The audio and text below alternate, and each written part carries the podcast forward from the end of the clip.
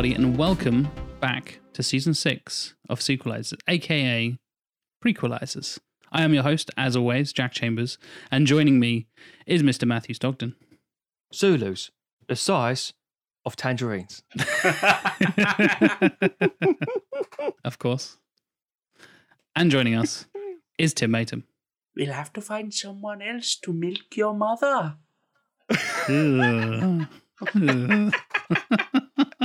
Ugh. Ugh. Sweet little calf. Lovely. That last bit of the sentence is important. Yeah. yeah, that, that's an important moment.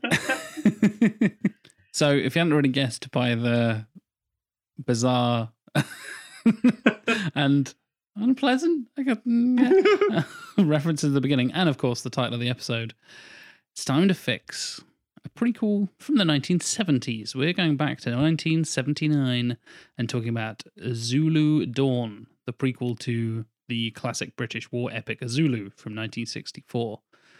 And I had seen neither of these films going into it. I had heard a lot about Zulu, and I think my dad had tried to show me Zulu when I was a kid, um, or at least when I was younger, and and I'd not really kind of fully paid attention because he was doing the whole show me all the westerns, and I mentioned like the Akira Kurosawa stuff. He showed me like he going through all the classics and showed me the big Mm. epic war films and all this kind of stuff.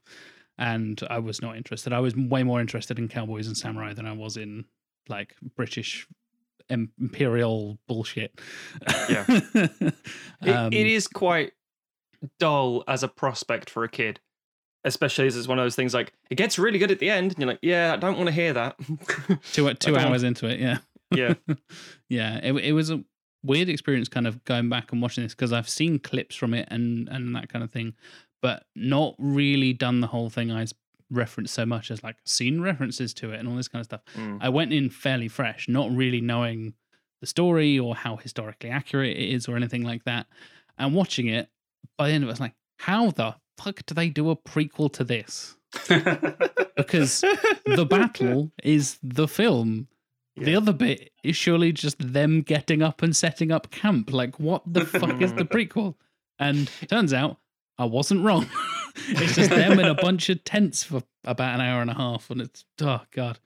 But yeah, I, I was pleasantly surprised by the, original Zulu. Obviously, it's it's kind of Mm. regarded as a classic, so I could kind of Mm. should had fairly high expectations going into it. But yeah, I enjoyed it. I, I thought it had an interesting message and stuff, and had uh, fantastic performances across the board from a really kind of now star-studded cast of, of well-renowned and like all-time great actors, which kind of helps as well.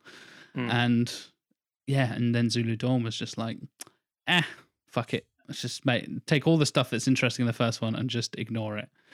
And yeah, to to open this up to international audiences a little bit um whenever s- a- a- any nation makes a not say not let's not say des- definitive but makes a film addressing their own personal history and more importantly their own personal history while in other countries the in is short for invading and um and it's always weird how these things are presented and it's always a moment of sensitivity now obviously this film christ this film is what 60 years old my my math is terrible but i'm pretty sure that's effectively correct Uh, like 56, 50 yeah. 56 years old Yeah. Yep.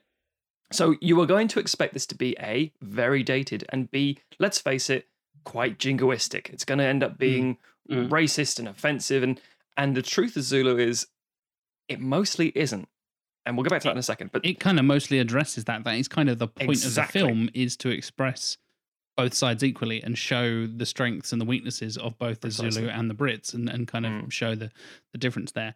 I was with you going into it. I was like, mm, Mm, I know this is regarded as a classic, but uh, is it going to be? I mean, we we talked about the Disney classics before and how many problems there are, and you have to get the little disclaimer of like, this was the view of the world at the time. Please don't judge us Yeah. because we said the N word. It's like, mm, mm. I'm, I'm a bit worried, and actually, it yeah, is pleasantly also- surprised me in that regard. Yeah, it is also because it's been, let's face it, effectively hijacked and misappropriated by a lot of people now. So, in the same way that people say, "Oh, that Dunkirk spirit," it's like, first of all, what are you talking about when you're? Because are you talking about because there's a Polish shop on your street? You're like, I mean, is that Dunkirk spirit? It's like Dunkirk is where we had to leave, and I don't know what you're talking about because Mhm. we, you know, retreated. but that's the problem. These things are hijacked by, let's face it, racists and and uh, patriotic in inverted commas twats. And the, the the idea of the words Rorke's Drift can be a bit of a trigger because the Battle of Rorke's Drift, which is what this film was effectively about, it's like, oh yeah, we're standing up against all these people invading us, and it was all brave British boys, and you're like, the beautiful thing about this movie, and the reason I still hold it as quite a classic, is that it does say the ruling class, as it were, the upper class in charge, were fucking arrogant idiots. And, And and, that's especially addressed in Zulu Dawn. That's kind of the focus of the prequel is going into like Mm. all the generals are fucking toffs and idiots who have never seen a day of battle in their lives and all this kind of stuff and Yeah. happy to just send their soldiers off to die without really considering the consequences. Yeah. Which of course led into the events of World War One as well, because it was the same mentality. of, That's fine. Just uh, uh, we've got another thirty thousand boys. Just send them over the top, and uh, we'll be home by tea. Got, It's like, got to make sure that our, are you talking? our tent full of uh, snacks and cucumber sandwiches is set up on the battlefield. That that was the classic, uh, the classic Monty Python thing, wasn't it? It's like, oh, uh, old uh, Jeremy here, old, old Rogerson's had a terrible time. Had a leg torn off by a tiger. It's like, oh, really? well, I mean, I can walk it off later. It's like, what the fuck are you doing? Just meandering around in the jungle or the fucking plains of Africa and just saying, well, it's just a regular day. We're going to go invent cricket now. Fuck off. So it's a really awful part of our history. But this p- film specifically, and to be fair, Zulu Dawn does present it as the people following orders, the the soldiers are soldiers, and they're going through something awful. And there's some there's some really quotable lines of like, "Why us, sir? Why are we here?" So, because we're the only one here, lad. No one else but us. And it's like, why are we defending this place? And it's like, Mm. because we told you. And that's the nature of soldiery. And it's that, you know, when you, and there's a line in um, as a film that mentions, this is sort of more of our wheelhouse, as it were, for our demographic. A film that mentions Rorke's Drift and holds it up quite well is something like Dog Soldiers, where they're talking about it. And it's like, and then you got Pertwee saying, when I signed my life away on that dotted line, I fucking meant it. It's like, when you are a soldier, it's not fucking playtime. You serve saying, But the problem Mm. is, you still follow a politician, you still follow a monarch, you follow someone who's giving you an order that might be horribly fucking wrong. And the thing about a soldier is you're supposed to follow it, not question it. Now, it's obviously extremely controversial and very, very topical, but this movie does a thing where it doesn't, it, it addresses the politics and how it was a fucking disaster from the start and, and the hubris of like arrogance. And like looking back, it's like, this was a terrible, stupid idea. You don't want to overly glamorize it. And then the film doesn't. You don't want to say, these are brave boys marching in. It's like, well, no, they were shit scared because they were doing what they were told. And they could have easily, well, not of them did die, you know? And it's brutal. But then equally, it doesn't say, those dirty savages. It's like, well, no, they were defending their fucking homeland, you absolute idiot. And the politics on the other side of it was very, very interesting because of the Zulu king negotiating all this stuff. And Zulu itself, the, the plot of Zulu, is about this one group uh, led by these two sort of not necessarily bickering, but two very different types of officer. One who's an officer because he is an engineer and wants to build bridges. That's what he's there to do, build bridges. And one who's literally, hello, I'm a toff, which is Hmm. fucking Michael Caine. Yeah, which it's is so, so, weird. weird. seeing him come in Yeah. and be this kind of slightly effete British officer, which also dissolves away over the course of the film, and he just goes back to Oh, being yeah. Michael Caine. Uh, Yeah. uh, it's Oi, lads, where, where, where? it's it's like it's like his PTSD is manifests in the form of an accent. yeah, precisely. And then with the but the event of the film, it leads up to this one big um, standoff, and there's no there's nowhere to go. There's no support. There's nothing. They're on their own, and it's proper sort of fun frontier western. Now the way it's described is an, an, an epic war film, which is correct. Zulu Dawn is described as an adventure film, which is very strange. Um, That is not how I would describe that film. no, it's still colonialist war.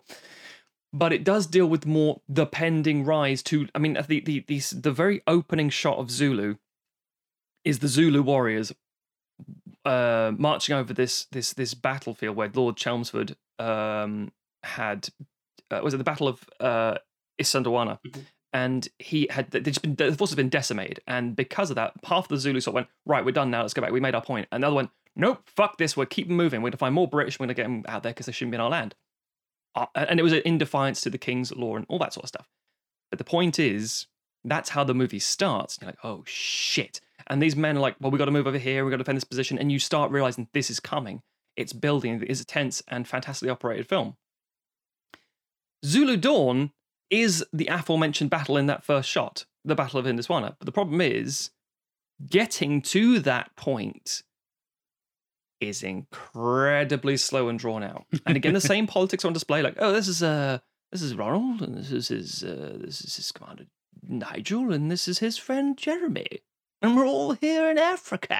And it's like, what the fuck is wrong with you people? But that's the nature of you know British colonialism at the time. So they're both quite unapologetic, and on paper, you'd think they would both sort of work. Zulu is great because it's actually done in a well uh, executed manner and it's very vast in its shots and it's terrifying and brilliant and the sound design is awesome. Full stop. Zulu Dawn should be one one could argue the same thing again. And then as Jack says, but the point is that nobody really you don't really need that. There's no actual need for it whatsoever because you've seen you've seen the effect. It does the thing it does on the, on the story at the start of Zulu. Um, but you think actually no, it could be interesting to have a bit of a bit of an expansion on it and all you end up with is a lot of chaos behind the set. Yeah, it's it's interesting because in a way both films follow the same format in that you have the build up to a big battle and then a big battle. But they are so different in their execution of that and a lot of it has to do with the nature of the battles themselves, you know, mm. and in Zulu the focus is very much, you know, it's the, the, the even the lieutenants who are there, who are in command, have kind of been given these orders to hold this point for reasons they don't really understand. Like they they're kind mm. of they don't know why they've been told to told, hold this point. As far as they can tell, like the smart thing to do would be to run away, but they've been yeah. told no, we we you're you're holding this point. Um, and you know the the the the kind of the racial politics of it are complex. Um, obviously, mm. the whole thing is very. It, it never questions why you know Zulu itself never questions whether British people should be in Africa. You know, basically invading and taking territory. It does yeah. at the time, and and and subsequently, it's been praised because it shows the Zulu warriors as like smart capable people using tactics and and mm. uh, and and and yeah, that... in some ways equal to the British forces, which yes. which previously they they they hadn't been. Yeah, that's a big theme of them, kind of proving them that they're not savages, isn't it? Kind of like yeah, yeah, yeah. yeah. So. They they you know previously a lot of portrayals on films had just been like, oh, they're just mindless savages, um, mm. but and there are some efforts given to kind of humanize uh, the Zulu. You know, it starts off at a Zulu ceremony, and there's the slightly controversial thing at the end where they kind of salute the the mm. British forces. Um, yeah, well, we'll get into that moment in a minute. Yeah, we'll talk about that. Um, but it, it, it never really individual like you never deal with an individual Zulu particularly you know the closest yeah. you get to is is kind of seeing the king and that's about it but it makes sense because the you know the the it's a it's a last stand scenario you know and so instantly you have that tension you've seen that the zulu have had this huge victory at Isandlwana and then they're now coming down to this much smaller force although technically superior because you know they have far more guns and are used to using guns than the Zulus are. Um, yeah. But it's very much a, we're outnumbered, we're surrounded, and the focus is on the people who are there to survive. In Zulu Dawn, similarly, the focus is on the British troops, but uh, and politicians, but they, in many ways, apart from like the frontline soldiers, are the villains of the piece. They are the people mm. who are uh, essentially scheming to invade Zululand um, mm. and to manipulate the Zulus into into refusing a treaty and then using that as justification to invade. Yeah. Um, and so it's hard to feel sympathy for any of the British troops in, in Zulu Dawn. Mm. But equally, it's it never really gives us the Zulu perspective either.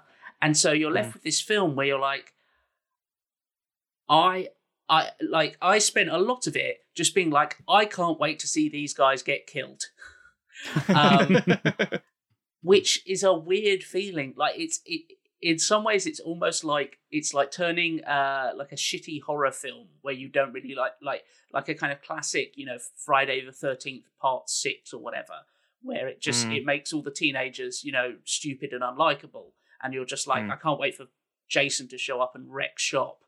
Um yeah, yeah. and you know as much as it respects the zulus tactics and respects them as a as a uh, an army Mm. in a lot of ways they're kind of a force of nature in the same way that you Mm. know a horror movie villain is and you're just like Yeah.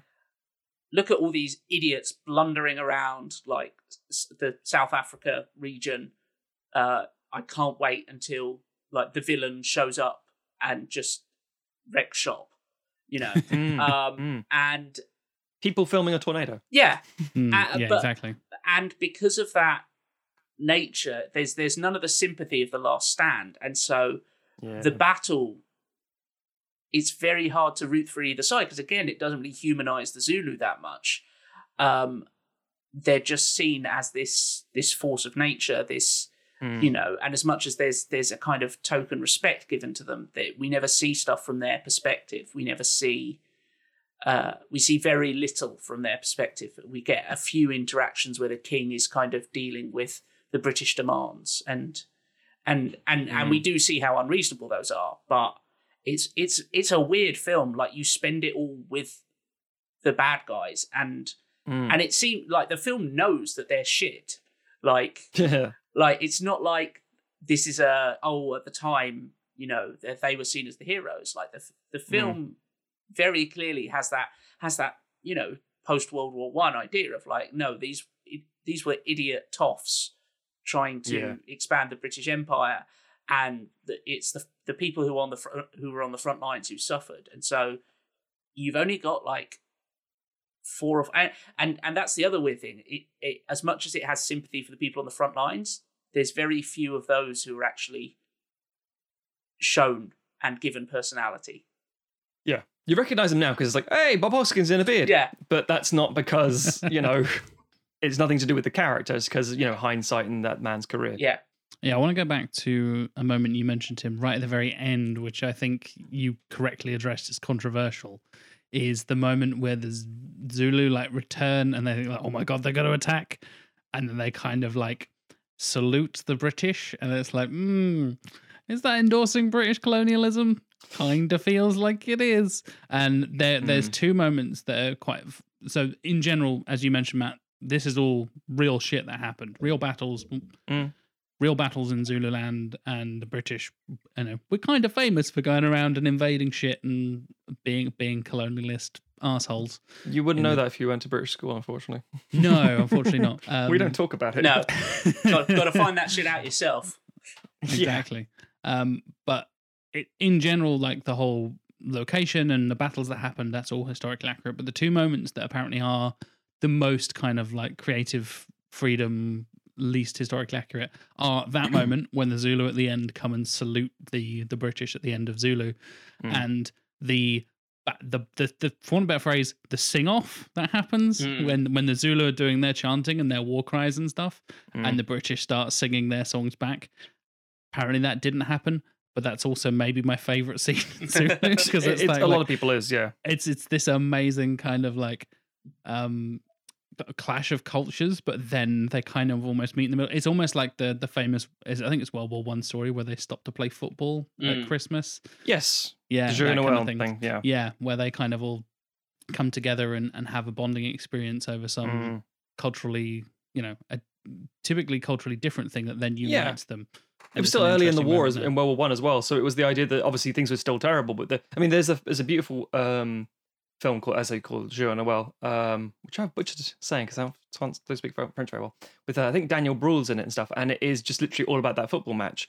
And yeah, it is it is it's a strange moment of history. You're like, this is a bit this is a bit weird, especially considering how it got later with the Somme and things like that. And that all that that that that positivity was fucking gone because it was still early in in the in the conflict, as it were. Um, and also, everyone was being told they'd be you know, home by Christmas, that kind of thing. I genuinely think a lot of the uh, the disparity, as it's saying, between 1964 Zulu and 1979 Zulu Dawn isn't just the fact that you know there's been a huge 15 year gap since the films you know both released respectively, or whatever it is. I think there is a distinct few telling differences by the choice of director. So, director number one, uh, we got Cy Enfield. Now, he is an American. And he read an article on Rorke's Drift, and I think that is genuinely important. And uh, there's an old classic qu- uh, quote from Michael Caine who said, "No English director would ever have hired me to be an upper class ter- person. They would have not given me a time of day." It's like no, because you don't sound like it, and you have no way you're of Michael portraying. Bloody Caine. Michael Blake Caine. And the thing as well, when he said it, that what apparently happened was they were doing auditions in London, allegedly, and Caine did this audition for the role, and they said, "Yeah, that's the one of the worst auditions I've ever seen." Um, but the plane leaves tomorrow, and we have nobody, so you might as well fucking come along. And then Caine got huge credit for his and accolades for his performance, and I was like, "Oh, it's amazing." Well, origi- originally, uh, supposedly he he uh, I think he was auditioning for the role of uh, Hook, Private Henry Hook, Correct. And then- Yes, yeah. and then the director was like, "You don't look like a Cockney," uh, and and he was basically the definitive Cockney in Yeah. all of Yeah, cinema, maybe. and he was basically walking away and he says that the part of the reason that he's a star is that the bar where the place they were holding the auditions is so long. Uh, Mm. and and it was it was held at the very far end and did his audition and the, was walking his way back and had almost got to the door and the and Cy Enfield was like you know what you do look like? You look like a you look like a toff. Like, It's so it's so weird because obviously this is early in Caine's career, but this is his breakout role. Mm. This is his rise to fame, as it were. And he does, to be fair to him, a very, very good performance. Mm. It's very good. And as you say, it does wane as it goes on. Not not the quality, but the whole hello, dear boy. yes Uh, we can cooperate, as they say. That that that C3PO shit sort of dies down. yeah And then it's like, Oh god, it's C3PO touch. with the Ewoks, isn't it? It's all, all over again. But as an American director, he's producing this thing based on an article he read. Said, "Oh, I've, I found out this history. It's very interesting," and that's why I do believe that is why you do get a bit of that uh, lack of jingoism, shall we say? Now, the biggest thing that the film was kind of uh, this is Zulu was uh, uh, called out for was historical accuracy with regards to rifles, and of course. You've got a very specific type of fan who's very much into the history of it, and it's like, well, that's fucking, it's ridiculous. You might as well be using a Tommy gun. And you're like, fair enough. I totally get what you're saying, but also nobody Yeah. cares. um, And so But- I watched a video about the historical accuracy of Mm. of comparing both Sure. and like how much more accurate the uniforms were in Zulu Dawn than they were Yeah, in Zulu with the like, helmets and the shit. tea stained helmets and stuff and that kind of stuff. yes. Like I watched both of those films back to back and I gave no fucks whatsoever. I didn't even notice that they were tea stained and those ones were white. Like who, who cares? And as a man who's written a somewhat historically accurate graphic novel, Mm. lots of people care. yeah very much Turns so. out those people are like the equivalent of me for like Star Wars is their World War II shit or their, you know, Yes, imper- yes. imperialist Britain shit. So they give lots of fucks about everything and they want to nitpick every tiny little detail. As I found out while I was writing that fucking that fucking comic. which is which is arguably fine because you do want a level of historical accuracy with lots of things, but at the end of the day, and this is something people always mention when they're filmmakers, we're not making a fucking documentary, That's we're the making thing. a- yeah. a story. And that's and that's and obviously if you say, well, I'm making a documentary, so when I have like aliens turn up at the end, it's like, wait, right, stop right there, you've gone too far. Unless you are literally trying to do that. Cowboys and aliens, right? Mm. But with Zulu Dawn, Douglas Hickox, the director of that, is English, and I do think a lot of that is different. But we'll get back to the production because I think one of the reasons this film is terrible is the fucking production. Mm. But I think his mentality does mean that, as- as Tim said, there's this idea that the Zulus are presented as force of nature, the fact that they're not really shown as an a, a, as a personable opposition.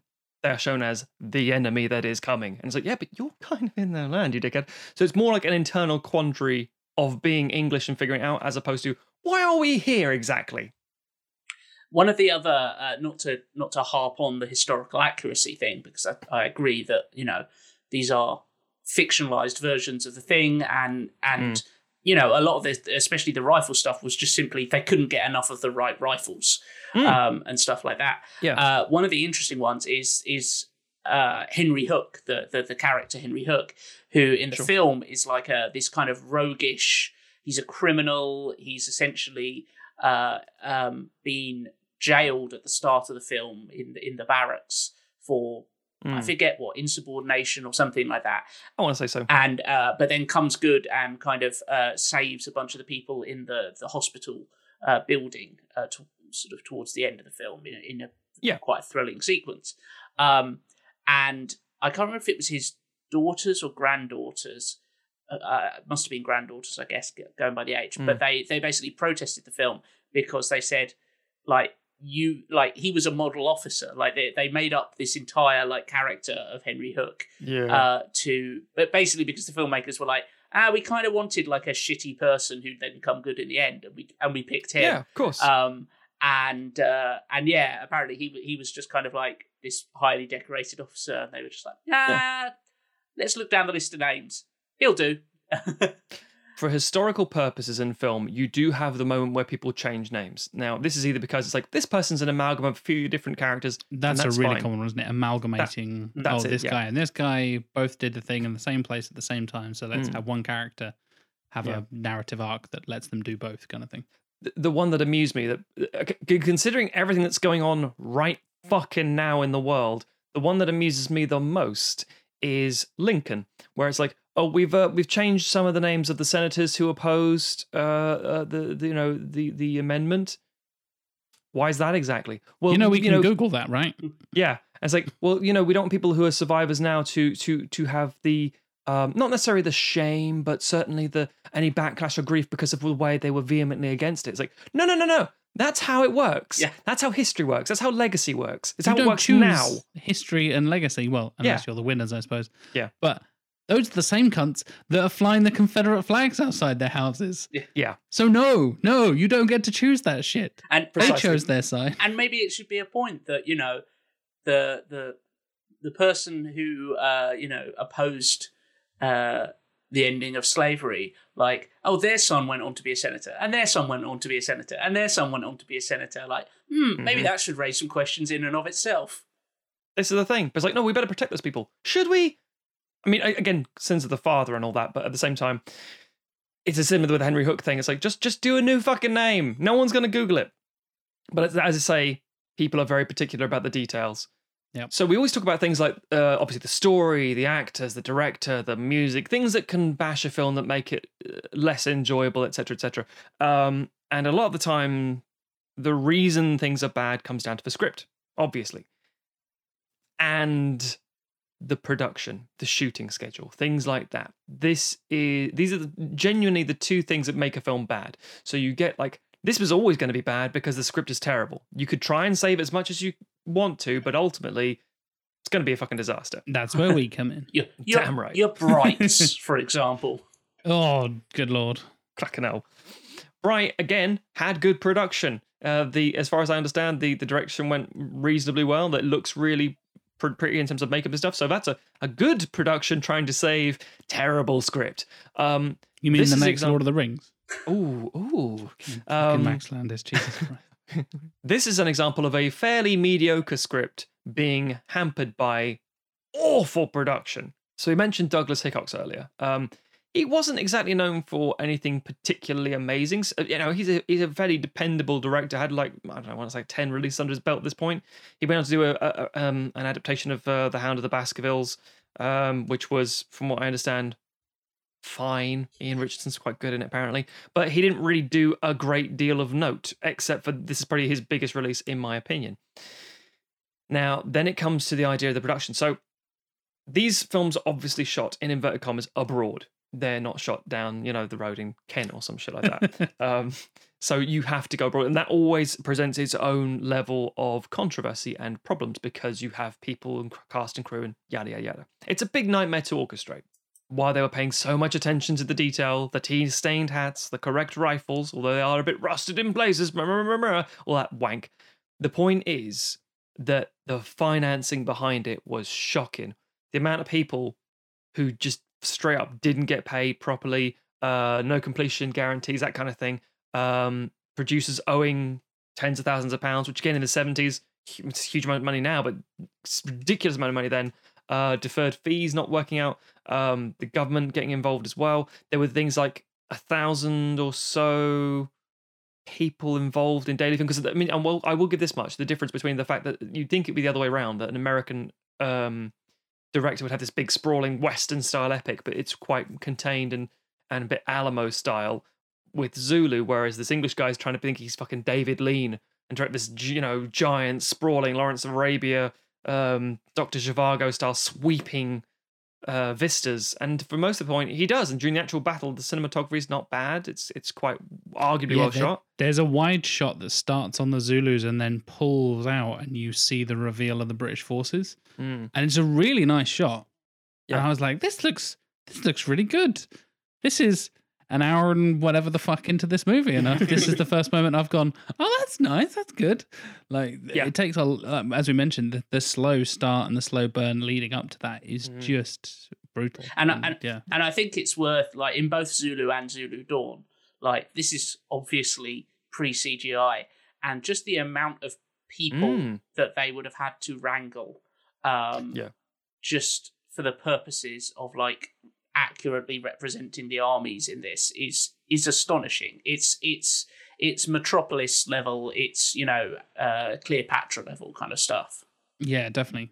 Yeah, Gandhi, uh, uh, Gone with the Wind. Mm. There will always be films where they're saying the, the the statistics for the most extras used on set. And obviously, we wouldn't do that now; it's impractical. But when you see it on camera, it is genuinely daunting, terrifying, and um unreplicatable. Mm. I don't think that's a word, but I've made a word. Um, Inimitable. because I'll sure let's go with that. That's good. But but yes, That's a just word. just the con- just the concept that that what you're seeing is truly terrifying and brilliant, and Mm. and, and for lack of a better word, awesome in Mm. that Yeah, regard. Mm. yeah. And the, Mm. the battle in Zulu was said to be such an inspirational moment in cinema for big war epics and big battles and stuff Mm, like that. mm. So, for example, on the special edition of the Lord of the Rings DVDs, Peter Jackson talks about what an influence it was for the Helm's Deep battle. Oh and to have the the orcs do the and like bash their spears and shields is a direct reference to the Zulu chants and all that kind of stuff.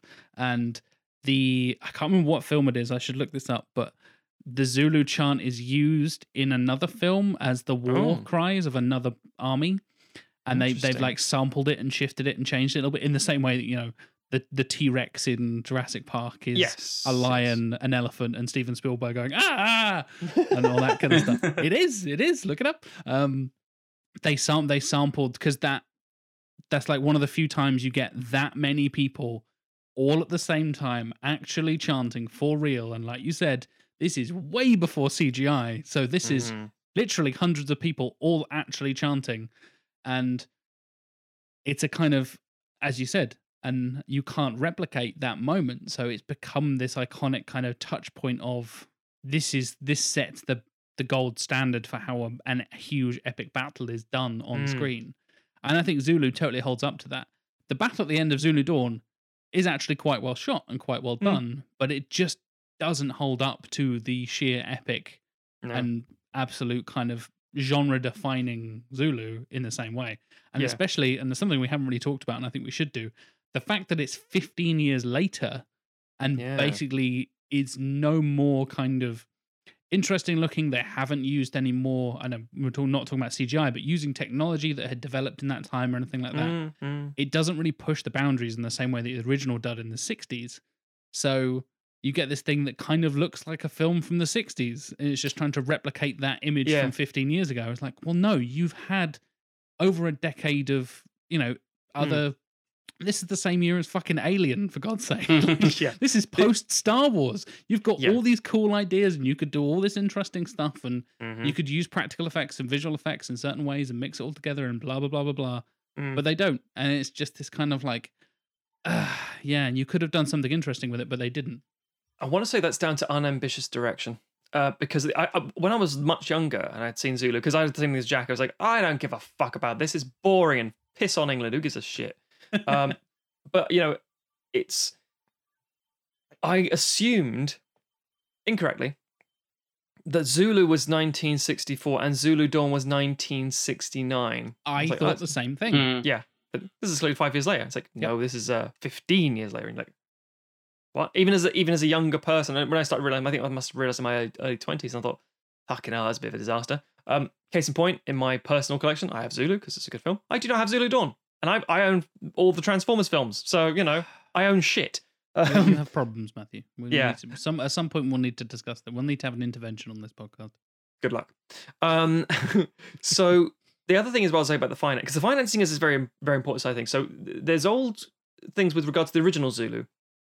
There's like anachronistic stuff like people wearing Rolexes, and you're like, what?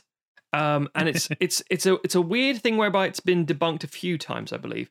But the idea is like about nature of paying the Zulu extras. Now, um, again, Zulu the original did a very interesting thing with the casting, um, where they actually cast as the role um of the king of the king of the Zulus, an actual Zulu tribal leader in that role, and they were like, "Oh, that's actually incredibly interesting." Um, unfortunately, it's also not necessarily dangerous, but it it, can really backfire. Like that, um, I do not remember the title of it. The Clint Eastwood film where he's decided to recreate the uh, the events of the attack on the train in Paris or Oh whatever it is. yeah, it's like five seventeen to Paris or So- something. something like that, yeah. Um, and it's like we'll use the actual people. And it's like, don't don't do that, please. That's a really dumb idea. Um, and again, sometimes it can work out fantastically because it's just like this is real. This is amazing. like I know for Captain Phillips, we'll get real Somali pirates. Yeah, like, hmm, yeah, maybe not. that maybe not that. Um, whereas um, obviously Zulu Dawn didn't do the same thing, and there was a lot of outrage when they re- well, it came out later after the film's release that the uh the there was like a lot of animal cast in inverted commas um who were more protected than the human cast. So the idea that the again I don't know how historically factually accurate this is, but the idea that the dogs are paid more than the Zulu extras by like a couple of dollars. Um, and you're like, and back then, what? a couple of dollars is a lot of money. huge, huge, and that's obviously I, uh, I remember hearing stories from my dad when he first started paying rent. He was paying like three pounds a month and shit like that. Jesus. So, so, so like, a, I, I- I'm exaggerating slightly. I think it was probably like 15 or something like that. yeah, But that yeah. puts into perspective how much of a difference a couple of dollars in pay between humans and dogs yeah. makes a considering- huge difference. Considering that, and we say like, oh, they're paid like I don't know, three or four dollars a day, and think that's disgraceful. It's like, yeah, but it would only cost you like twenty five cents for like a big slap up. Like, like, like if you went to like a um a greasy spoon, as we call it in Britain, like a diner, and Yeah. effectively get a, Have a, a full meal. like English breakfast, American breakfast, that kind of Yeah. thing. And So a cup of coffee is like five cents and shit like that. Precisely. I'm not going to. Exp- I mean, we don't need to go over fucking, uh, you know, the nature of uh, inflation with you all. You can Google it. Um, so it- inflation over the past 56 years has shifted a couple of times. There's been a couple of recessions in the West that have and this is why historical accuracy has no place in film sometimes because it's fucking dull. I mean, there's an interesting scene actually in Zulu Dawn with the river crossing because that was a big point. That's what, like, in the first one, one of the engineers, uh, Stanley Baker's character, is out there to just build bridges. That's what he's there for. He's he's a bit of you know an educated man of, of the land, as it were, and he's not. That's why he has a bit of a uh, clashing with Bromhead every now and again. Um, and it is the idea that when you see the river crossing, it's like, oh, it's a bit more historically accurate. You got these things being shown. Yeah, cool. It's fucking dull. I am um, j- very stupid side note, but it did take me a long while. Well, not a long while. It took me about half an hour to stop laughing at the name Chard, uh, because it's it's also it's like uh, you know, it, he's basically Lieutenant Lettuce. You know. pretty much. Yep. Um, but then also behind the scenes, you also had Peter O'Toole, fantastic actor, amazing performer, fucking nightmare man, and no Famous alcoholic. nightmare to work with. Yeah.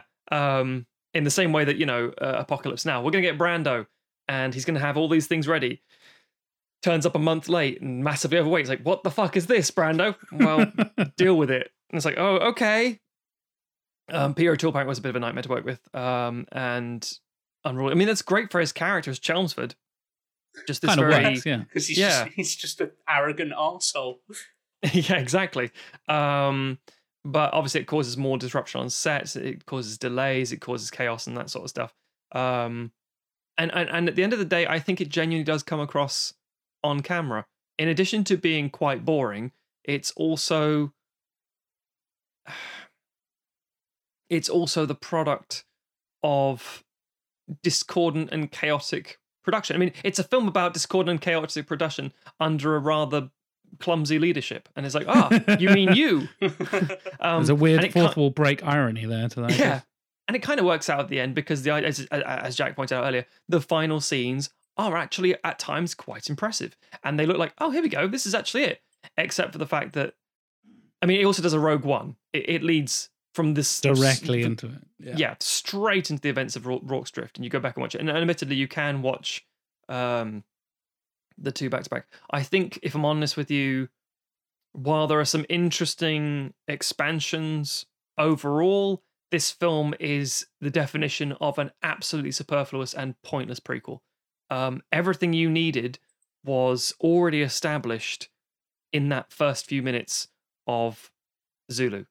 There has been an attack, politically driven on both sides, arguably, but in a situation where um, the Zulus were put into a point where it's like, I mean, I'm not going to go into history just yet, but the idea is that you have to do X, Y, Z before Christmas, otherwise we're going to walk into your land. It's like that's physically impossible. Are you absolutely, are you off your fucking nut?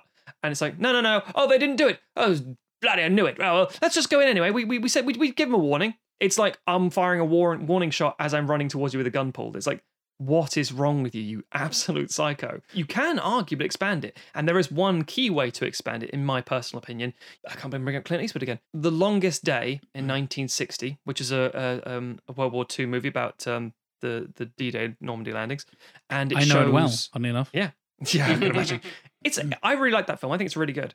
Yeah. and Well done. Yeah, yeah. yeah, and it also is one of the very prime examples of let's get German actors and French actors speaking French and German, and let's show them the both sides of the conflict, and let's show not in a like mustache twirling these people are evil, rare. That's why I did him a comic. exactly, and that's why Jack's comic is is is extremely commendable, and you should all go get a copy and read it because it is genuinely very good. Um, and I think in the the sort of dual films, Letters from Iwo Jima and Flags of Our Fathers by Clint Eastwood. Flags of Our Fathers, the American side of the story, although it is about you know the raising of the flag and the fallout of soldiers and the pressure and yada yada yada, and you know and the, and the war effort and the war bonds and all that kind of thing. It's very interesting, but it's fine. The the Japanese side of that story, however, is fucking brilliant, and it's all in Japanese, obviously by you know Japanese actors, Japanese um, crew and things, helmed by Clint Eastwood. Those two as a sort of companion piece is genius. I wish more directors had the ability to do, you know, whether they work or not, whether half of it's not as good, to do a companion piece where you film both sides of a, an attack as equal things in two separate movies, even if you combine it in one movie, is genius. I think the only way you could really fix a, a, a prequel to Zulu is to show more of the other side. So they're not, as Tim said earlier, a force of nature. They're not this this uh, uh, uh, strange funny noise, like a like a train in the distance. No, they're people, you fucking idiot. They're people who live here. Yeah. and it's like maybe we show that and show that it wasn't just a mindless killers. It wasn't be. uh, When to be fair, Zulu does a reasonable job of trying to show that these are you know uh, wronged individuals and a a nation uh, uh, of people who have been invaded and they're you know for a foreign aggressor. Um, I th- I think ultimately that's one of the best ways to do a war film. You do have pockets of individuals you get used to as you go along, and you do have arcs of things and conclusions. You don't rose tint it, and you show both sides. Not necessarily, I don't want to say as equals, because I don't think in conflicts you do have equal opposing sides, because especially in colonial eras, we turn up with guns Yeah. Hmm. and that's not a great equalizer. Um, but at the same time, you do show that these are individuals who are just having lives and things happened and they were defending their soil. And I think that's important. And Zulu Dawn didn't do any of that shit. It did just more of the same, but less good. So with the title Zulu Dawn, I very much assumed the same thing. Oh, so it's going to be a prequel, and we're going to see how. So we we kind of get how the Brits ended up in Zulu in Zulu, how they end up in Zululand in the Yeah. first film. I assumed we were going to get like, oh, this is how the king became king. This is Mhm. how they got here. This is why this is their land. Blah blah blah. The title Zulu Dawn suggests it'll be the dawn of this group of Zulus, perhaps like this this warrior tribe will Precisely. coalesce and then you hear like the trumpets of the British over the hills or whatever, like, you know, and you would do a Rogue One where it, you would see everything from their perspective and then finally you get the moment where the British show up and it could be the battle before, like we said. Yeah. But no, it's just a bunch of blokes in tents talking about cucumber sandwiches for nearly two hours. this is not what I needed. I don't need more of this toffee bullshit. This Mm. is this is yeah the uninteresting bit. Like you said, this is the less interesting side of this story. Mm. Yeah, I think I think you know we talked a lot about the, the the racism of British imperialism and the racism the racist readings you can do of Zulu. Yes. But yes. I think you know this again comes to the kind of the racism of uh, the film industry overall is like oh yeah. Absolutely, for yes. a, a long while and even now like Hollywood is not really willing uh, or the British film industry as well is not really willing to support a film that is purely the Zulu point of view, you know. Uh, Mm. or, I think you'd have trouble making that today. yeah, You would. I Yeah. know there would be an it'd be enough. I would say backlash, but enough kind of quiet. "Mm, no, I don't think that's quite what the audience is looking for in 2020. Well, sorry about that. you, Mm. you certainly wouldn't get like the budget that something like Zulu or Zulu Dawn requires. You know, Yes. it, it, yes. it, it would be, oh, well, we think the, the, the audience for this is kind of niche. So, you know, if you want to make that Mm. film, it's got to be a small, intimate drama about the, you know, the king and his family kind of thing. Yeah, Um, Precisely. And the, cl- And even then, you'd say people saying like, "Oh, it stokes a lot of aggression. Maybe Yeah. we shouldn't poke that bear." It's like maybe we need to actually talk about this. particularly relevant as we record this Oh, uh, towards the I end of May, just to break the fourth wall for your Mm. listeners. There's a lot of shit going on in terms of the Black Lives Matter movement at the moment, Mm-hmm. and particularly appropriate time to record this podcast. I feel is, uh, yeah, it's, it's an interesting time to be discussing these topics, Mm. As much as the the opinion of three white British dudes doesn't particularly matter in the grand scheme of things, Mm. you know, I think it's an important thing for us as white people and as British people to discuss our history and our past and our privilege and how much Yeah. that is inherently tied into our culture that you can't avoid. I'm like, Mm. oh yeah, but I'm working class. I don't benefit from white privilege. Yes, you do. Mm. It is Yeah. unavoidable. You cannot deny and cannot avoid white privilege if you are a white person in the Western Yeah. world. It is a thing that is just a fact that is so ingrained into your way of life and everyone else's way of life around here. We don't even fucking notice it anymore. And maybe if something, I mean, this is not spoilers, but maybe if we made something like Zululand in the modern era, Mm. it, you can turn that into a commentary that talks about how turns out shit hasn't changed because we had problems with uh, us being imperialist assholes and white privileged bastards back then, you know, a hundred plus years ago, yeah. and it's still the same shit now. But oh, it's 2020. We're all so woke and everything's fine.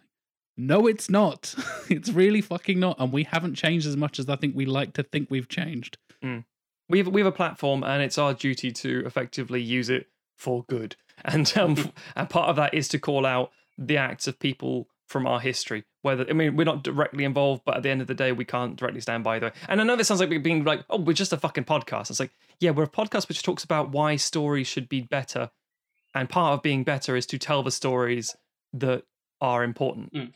And the other side of the Zulu story is important. and and reckoning with this stuff is you know i i- uh, our imperialist history and you know our history of racism and our Mm. present of racism you know that is that is the the kind of the work as you know white people who benefit from it. Like that's that's what that's some of the best stuff that you can do is kind of confront that Yes.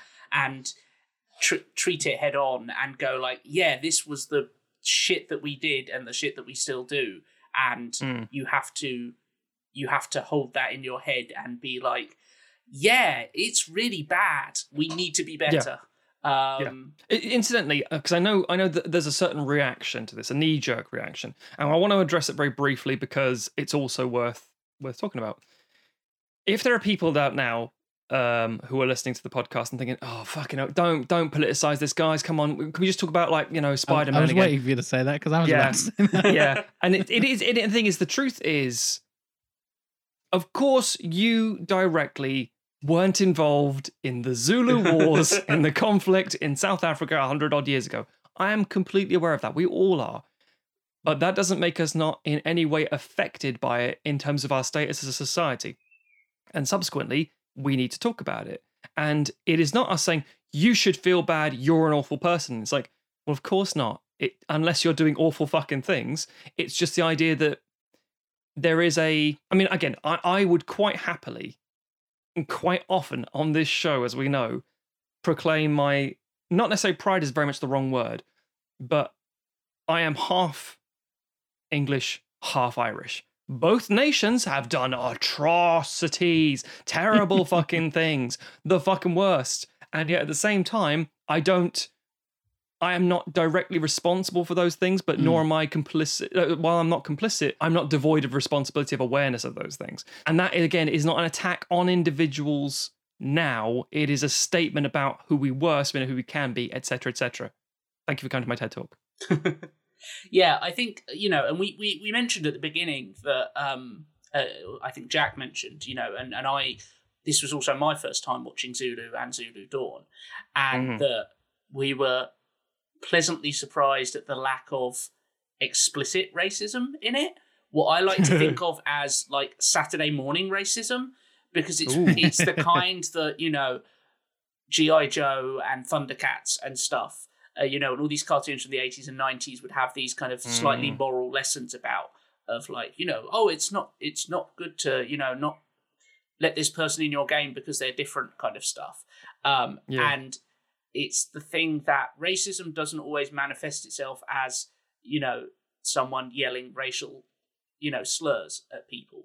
You know, it, Mm. co- it it comes in a huge variety of things and you know, Zulu and Zulu Dawn are relatively decent when it comes to that kind of explicit racism as in we don't Mm, we mm. don't uh, they they would and and you know product of their time kind of all those excuses like if if i'd gone into this and there were just loads of soldiers just saying racial slurs about the zulus uh i would not have been surprised i would have been Mm, mm. disappointed but not surprised. Um, Actually, that's kind of what I expected going into Yeah, it. Not quite the racial slurs, but Yeah. very much like a, ah, they're a bunch of savages, blah, all, blah, blah. all that blah, kind all of the, the stereotyping and, and that kind of stuff. And Yeah. there that does happen in the films, but not very much, and it's often challenged when it is. You know, and there Mm. are there are a voice is given to people who basically say, you know, like you say they're they're savages, but you know they're that they will defeat you, kind of thing. They're smarter than you think. They're you know Mm. there's the bit in the the marriage ceremony at the beginning where Mm. um, the, the the missionary played by Otto Witt is talking to his daughter, uh, not played by Otto Witt. His name is Otto Witt.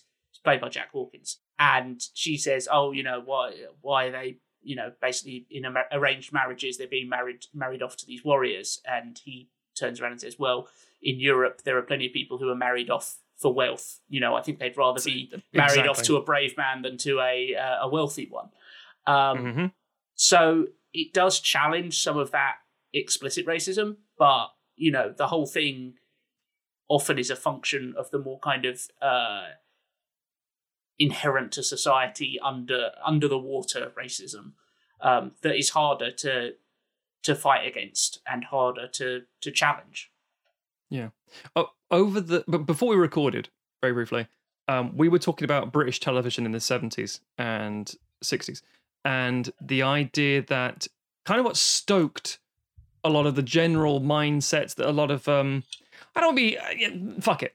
Boomers, um, people have today, and have you know ingrained in their kids and so on and so forth, comes down to what they saw on TV. Because while this is a film that tries to say something, not everybody watches films, and people take the wrong thing away from a film, or, or they can misinterpret these things.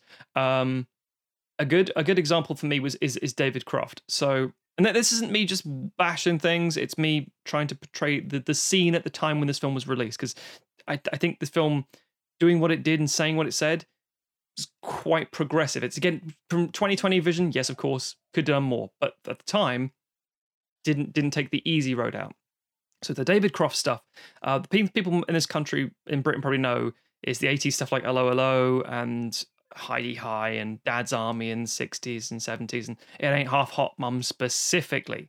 So these all perpetrated a lot of classic British stereotypes, the sort of what we like to call sort of carry on movie stereotypes. You've got a randy old lady, and you've got this camp man, and you've got this uh, overbearing political man, and a very stuffy, effetus person. It's like it's all very much here are the archetypes of British society as brought together by the events of World War Two and you know World War One. People who wouldn't usually mingle, as it were, are now brought together. And it ain't half hot mum specifically is very much the, perpetrates the idea of um, colonialist sympathies uh, and the overtone of imperialism being a good thing, and we're here to bring good old British Yeah. justice, British education to these people. And like, yeah. And unfortunately, that, that mindset was permeated and perpetuated on television all the time. In addition to, let's face it, open racism, open homophobia, open sexism, all that kind of stuff. And it's almost a bizarre occurrence to me personally that these movies even exist in the way they do.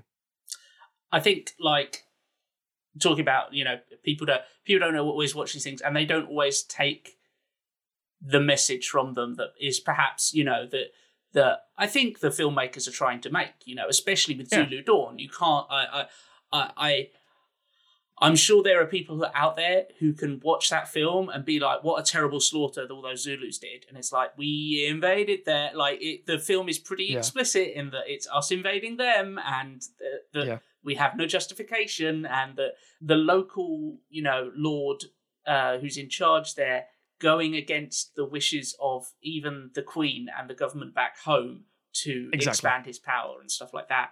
But um, I I, as I said, this is my first time watching Zulu. My awareness of it when I was younger is that it was something that showed a lot on Sunday afternoons on TV, uh, but it was Yeah. long, you know, with ad breaks. You know, it was probably three hours.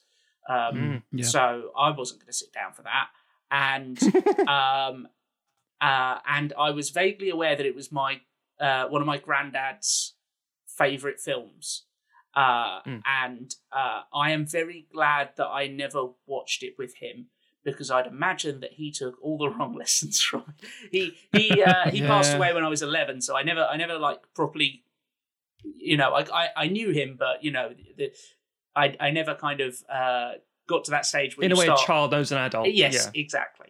Um, and uh, thinking of what I know of him now, I'm very glad I never watched Zulu with him um, because I'm sure he probably took all the wrong messages from it. Yeah, you don't want to tarnish the image of someone from your family or history, or even closely thinking, "Oh, are you going to be cheering on some things I don't want you to say or hear right now?" And it's a classic generational issue. It's always the nature of regression. But should we get to, to fixing it? I imagine. I, I think it's I think it's time we talk about a fix. Mm. But before that, we should uh, we should pay some bills and we should look at some scores. Tim, you are entirely correct, uh, and uh, it is my duty, my sworn responsibility, to give you this week's Stitcher Premium ad. Stitcher Premium. Uh, listen to some of your favorite shows ad free with Stitcher Premium, such as uh, anything about the various conquests of uh, British imperialism, colonialism across the world, uh, the East India Company as well. Very important read up on this sort of stuff. Uh, plus, you can get access to Stitcher originals, bonus episodes, comedy albums, and much, much, much, much, much, much, much, much more. Uh, the cost, of course, is the same you would pay for a dog actor, um, which is, of course, four ninety nine dollars per month. or that- alternatively, I, I've been silently giggling the whole time, but that one broke me. or alternatively, you can pay thirty four dollars and ninety nine cents per year for a subscription. I don't know what it is in pounds and shillings and groats and things, but it, it doesn't matter. Uh, you to get this offer, you can go to stitcher.com slash premium and use the code sequelizers. You know how to spell sequelizers? The British way, with uh, L's and Q's and S's and things. Plenty of U's in there. Plenty of U's, no EU's, of course. Anyway, and uh, if you do that, I I know we're prequelizers. I wait, wait, wait, wait, wait, wait, wait, but this is a sequelizers free offer. Month free, a month free on us. You're damn lucky. And with that, back to your regular broadcasting. Back to the show. Very good, sir. Very good. Come on, come on, lads.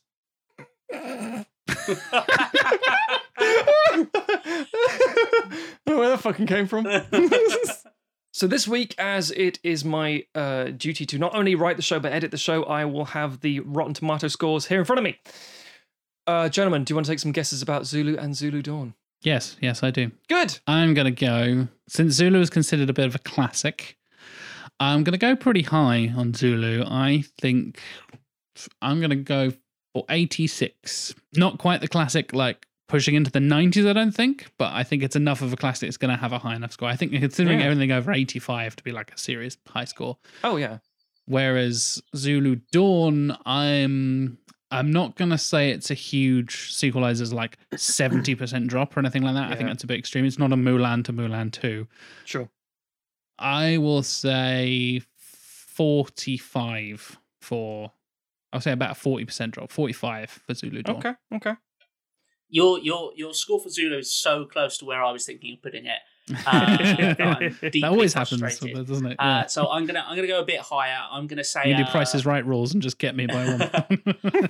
I'm gonna go, I'm gonna go for a 93 for Zulu. Ooh. I oh, okay, I'm, okay. I'm gonna I'm gonna guess that because I think you know we talked about you know the racial politics of it a lot, but like as as a bit of filmmaking, it really does hold up. Um, Yeah, I and agree. I was surprised how quickly like I you know I went into this I was like oh god it's two hours and fifteen minutes long like this is going to be a bit of a slog, um, and it it it runs along at a fair old clip once it gets going, and you and Yeah. and the nature of it, you do stay engaged. So I think even with contemporary reviews, I think people looking back at it are going to kind of hopefully acknowledge that you know okay, you know there's there's some dicey stuff we have to deal with, but as a film, it is a it is a good film. Mm. Um, Unlike the Dark Knight Rises. Yeah. uh, I think, and I think Zulu Dawn would have been treated fairly well as well. Actually, I think Okay. it's even less of a drop than Jack.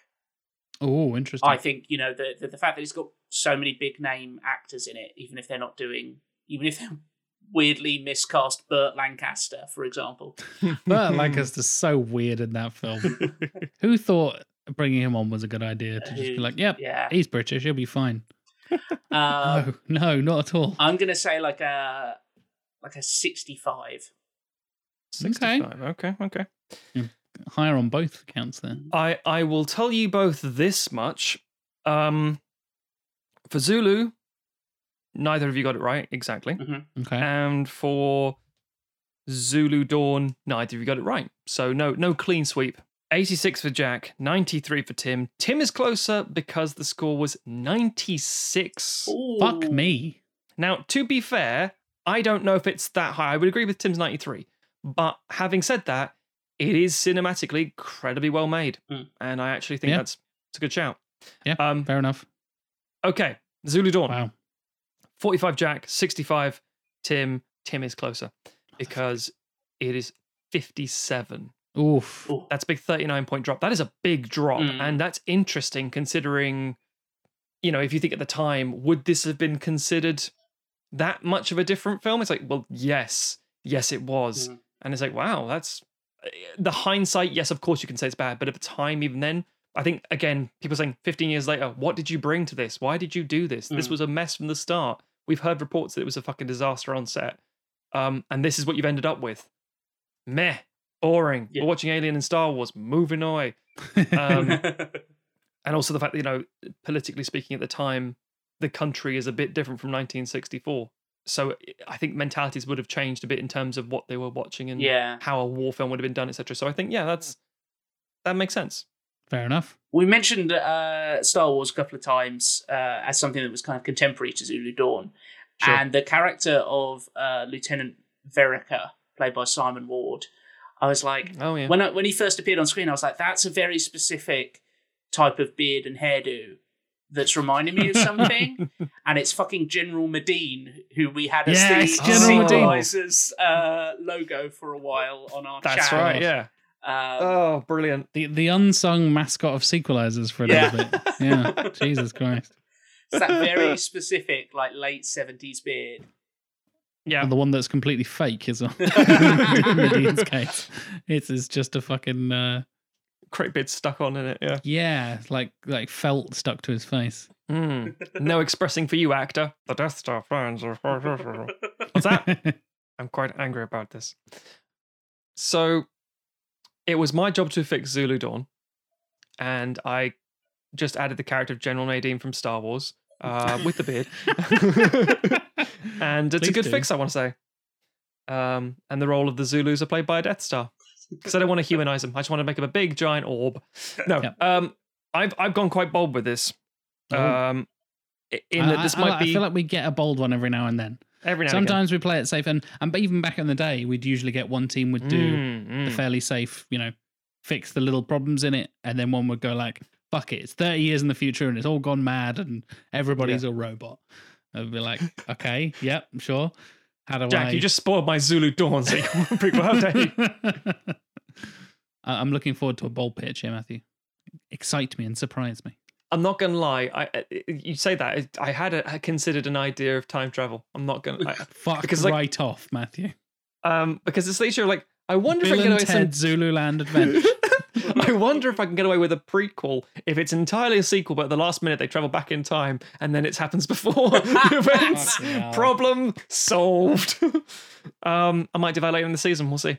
You mean like Anyway. the 300 one where it's a prequel, uh, c- current. Oh, yeah. and 300 and a Rise sequel Empire, all in yeah. one. Yeah. Yeah, a lie is what that is. Yeah. So, my fix to a prequel to Zulu Dawn, I've already kind of covered. You need a very different perspective. You need, and and and once I came up with the idea of the director, everything fell into place, and I was like, oh shit, that's what we need. That's what this film needs. Shit, and then the suddenly the thing I was working on in terms of because I know that I I brought up on the history, and I was like, okay, well we'll just you just do that. I guess it's not very fun, but you just do that um, and make it a bit more interesting. And but then the truth is, it's like, how do I present this that isn't really boring? And then it's like, oh, hang on, hang on, I need a good, I need a director. When do I? And also, then when do I release this? Fifteen years later? Do I do it three or four years later? Do I? What's the political climate at the time? And then I realized, nope, this is what I need. So my film isn't called Zulu Dawn; it's called Zululand, um, Okay. the territory. I'm releasing it, and this is a weird one. Here we go. Christmas. What? What? Why does that matter? Trust me, it matters.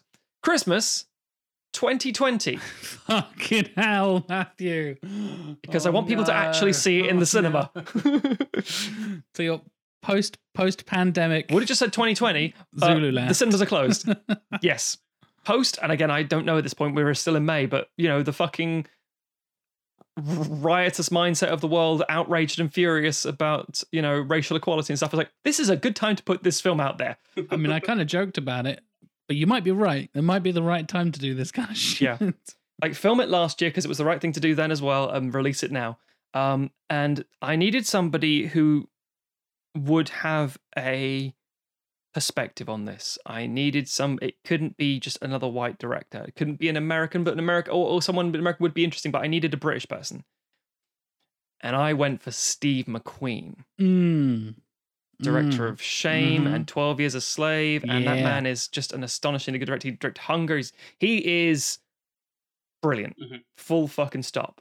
He's An great. astonishing director. Yep. I don't want to be diminutive and say, and he's black, therefore it will be fine. It's like, don't Well, be fucking he's stupid. black and he's British. Like, Yeah, he's yeah. He will have a unique perspective on the situation. He will have grown up with, you know, uh, let's face it, in an environment that is hostile because that's how this country unfortunately is. Um, and to not acknowledge that is is is wrong. So I think, in the same way that twelve year twelve years a slave was made by a British person, part of me thought like, oh, do I get an American to make this? Do I get maybe like Barry Jenkins to make this? I was like, no, I want to. I kind of want a British person to make this, and I want it to be a point. Um, and in the same way that Chris Nolan is half American, half British kind of thing, and him making Dunkirk is interesting, that kind of regard, you know? So, anyway, Steve McQueen. And then once I got Steve McQueen in place, everything fell into place very, very quickly. And that is why this will be our shortest pitch possibly ever. After the solo pitch, which was intense and beefy and, and, and sprawling, this is a very, very subdued one. Not because there's less to say, but because of the kind of director. And I think that's saying we we what does a director bring to a story? And it's not saying there's less story here, but the things that will be focused on are going to be very nuanced in terms of the performance and the the presentation.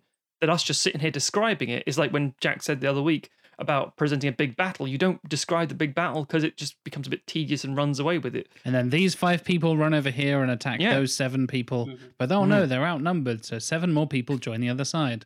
Like, yeah, describing it note for note is very boring. Yeah. So what you end up with is like long, slow hanging moments. I mean, some of the most distinct moments of 12 Years a Slave is um Chiwetel Ejiofor just being hung. And then slowly in the background, kids go back to normal play because it's a, a normal everyday experience for them. But that is a long, agonizing, brutal, and brilliant scene. But it's barely a sentence in terms of a pitch. So this is Yeah. this is why this is going to be presented the way it is. To, to, to stick on Steve McQueen for a couple more seconds, Yes. he is another Denis Villeneuve. Oh, he God, hasn't yeah. made a bad film. I mean, he's not made that many films, but every single one of them is fantastic. Yeah. And obviously, you mentioned Hunger, Shame, and 12 Years a Slave. They're kind of Yeah. the, the three big ones. One I forgot existed, but ended up watching, I was early last year, I want to say, when it came out on. Uh, it was whenever it came to like Now TV, uh, which was a weird thing because I had a subscription to it due to Game of Thrones and stuff. Yeah. Uh, the film Widows is Oh, yeah. so good. su- surprisingly good. I had no idea what it was about going into it, as I like to do. I went in blind. I was like, oh, Mhm. it's the new Steve McQueen film. It's fucking fantastic and an amazing ensemble cast. Underrated. And Steve McQueen has done no wrong. So yeah, you you Mm. really really can't go wrong with with a, a director of his caliber. So excellent He- choice, Matt. Thank you. He's currently working on television stuff. I think I can't remember what it's called. I think it's Small Axe. I want to say. Small axe. Yeah, that's Yeah. correct. Yeah. Yeah. So I know he's he is basically available to do this film. It works in time of release. It's very Mm. important. and I think it'd be a very good story to tell now because of the nature of you do have like 1917 and Dunkirk, and there is the attitude like let's just explore this this this British history of things, but don't make it too jingoistic. Let's make it more realistic about the nature of the soldiers and, and the conflict, etc. So I think this would be a very interesting take on something that needs to be talked about. And just just to jump back to Widows briefly, you want to talk about how Steve McQueen can do so much with so little. The the scene where uh, Colin Farrell is in the car and just drives from Mm. one house to Oh, another, man. and you Yeah. watch them and you you watch the neighborhood transition from a place of wealth to a place of you know sort of destitution and poverty Like, Mhm. and that says so much about how how it just takes like a two minute car drive to go from one to another. Um, Yeah. And again, like what you know, what would you write for that? That it's it's a sentence, but it's such great filmmaking. Yeah. Absolutely. there's some there's some things that you do visually and through the music and the medium of how it's presented, and that doesn't come across in the pitch. But hopefully it doesn't our pitch. But we'll Hmm. see. Subsequently, and I don't think it's unreasonable to say this, everyone involved in this film will be a fantastic, uh, very prominent, strong British actor. And at the end of the day, I think they'd all jump on the opportunity to be in this film. They'd be like, "Oh, are they available?" So they'll fucking make themselves available. I think they'll all be very good.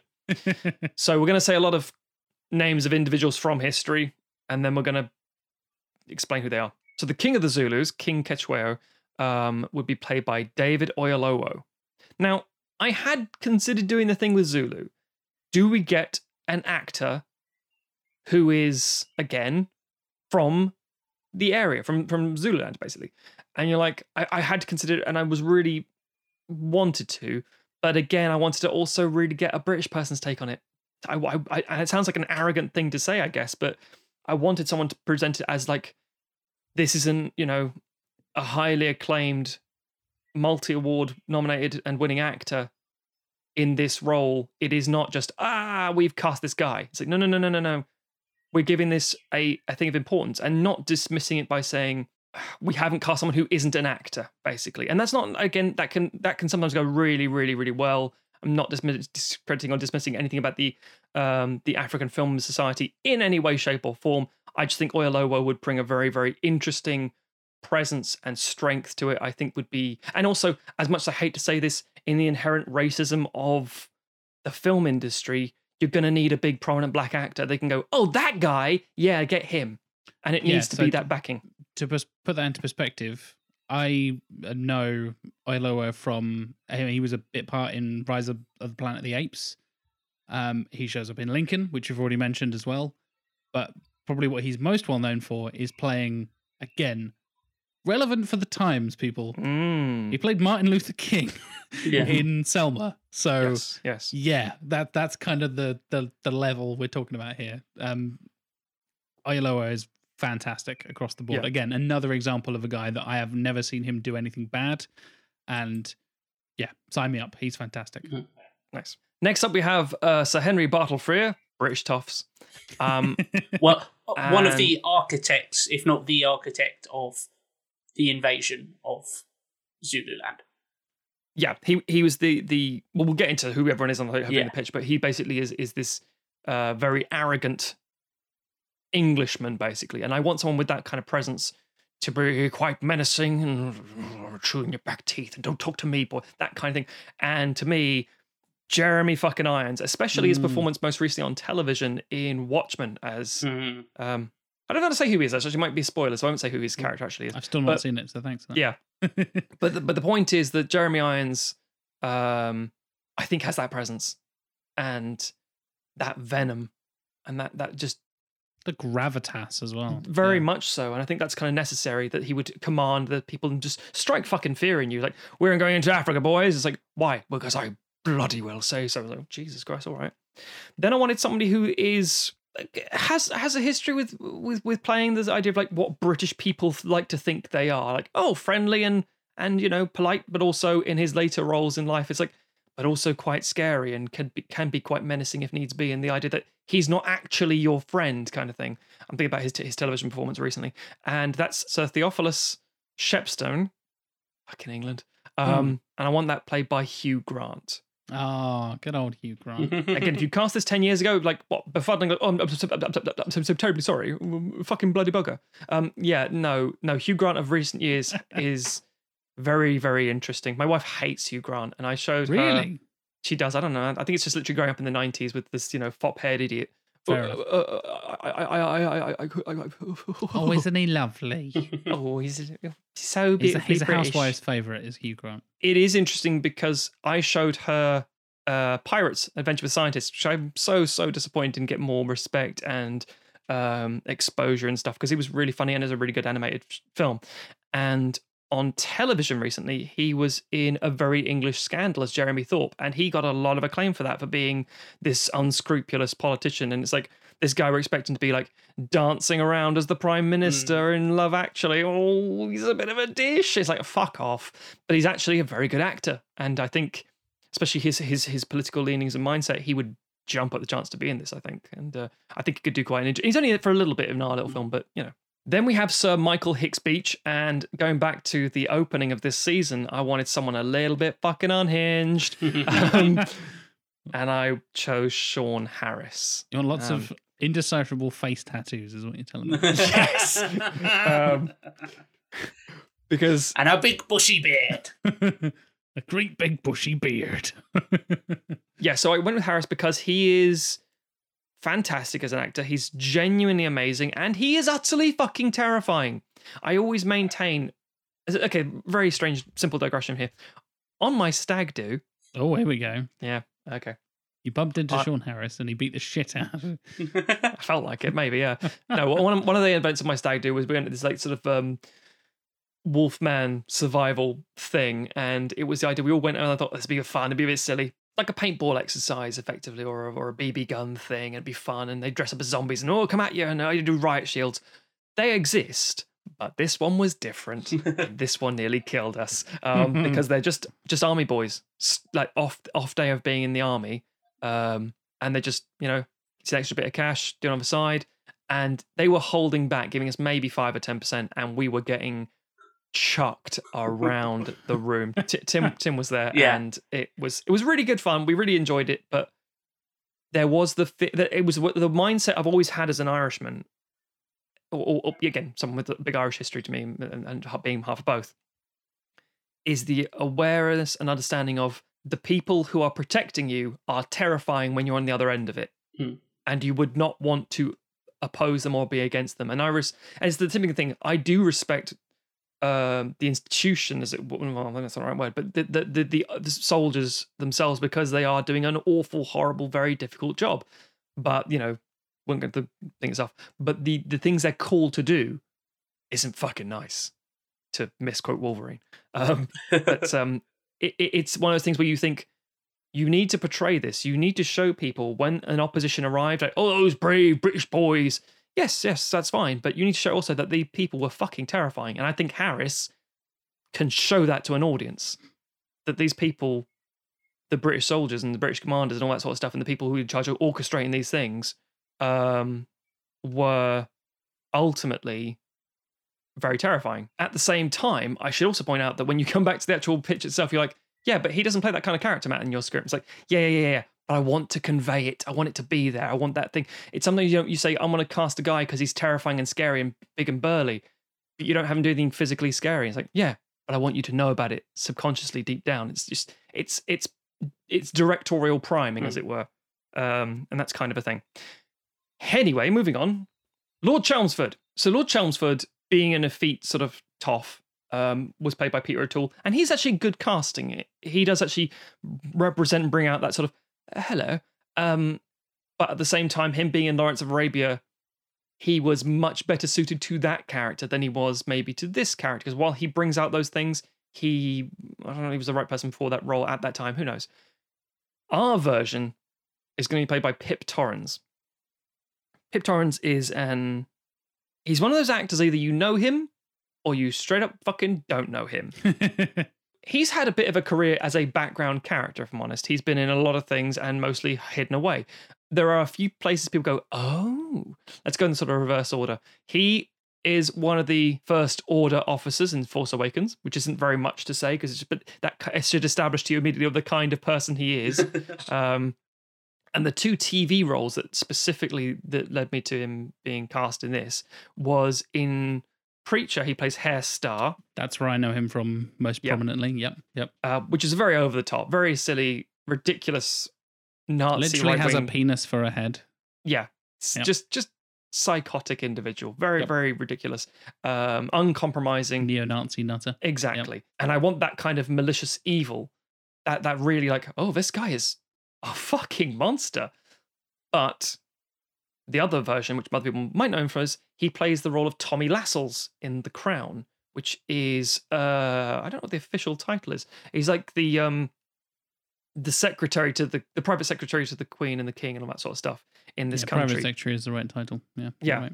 and effectively he's very stern always conscious of his position and the nature of the country it's not he's not there to make friends he's there to do his what he believes his role his duty his his so on and so forth his calling etc and that's fine. That makes sense. And i think that presence that that stern stiff upper lip and i'm going to talk at you through the side of my mouth and know full well i would happily kill you.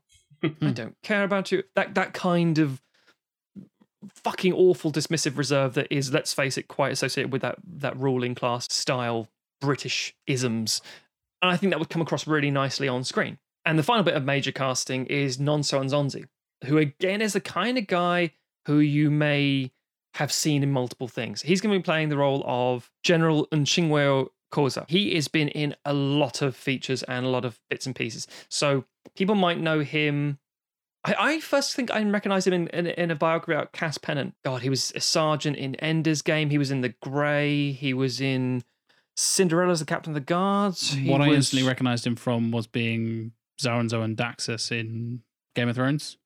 The ah, big, they, the big guy in. the uh, slave trader is he or the or yeah, the, he's the guy uh, that- well, one yes. of the, yeah one of the one of the slavers in uh, Essos. Yeah, with the exactly. meets with Daenerys and all that lot. He's yeah. in the yeah he very weird TV series Zoo. It's it's about all the animals go crazy. Fair enough. Um, but he's the kind of individual who's turned up in quite a few things, and he is quite imposing. He Mhm. is He is a tall big and broad, exactly. And I think for a general in an army, especially, he has that presence. He has that commanding presence, and I think that's um, that's kind of necessary. Mhm. There is this assumption, uh, which is inherent, you know, racism, that because when we were kids and Ethiopia and Africa, there were famines, people were starving, we just always assume every African must be really thin. And it's just Hmm. this awful. emaciated, kind of like. Exactly. And it's not like which is on all the thing. adverts for all the charities and stuff. isn't it? Precisely. That's the, that's the the only real like glimpse into African life and African culture that is prevalent in, especially in things like the BBC and the British media and all that kind of stuff. Precisely. It's like, oh, look at all the starving kids in Africa. They Mhm. don't have a culture or a society to help them, so we need to chip in and do Red Nose Day and all that kind of shit.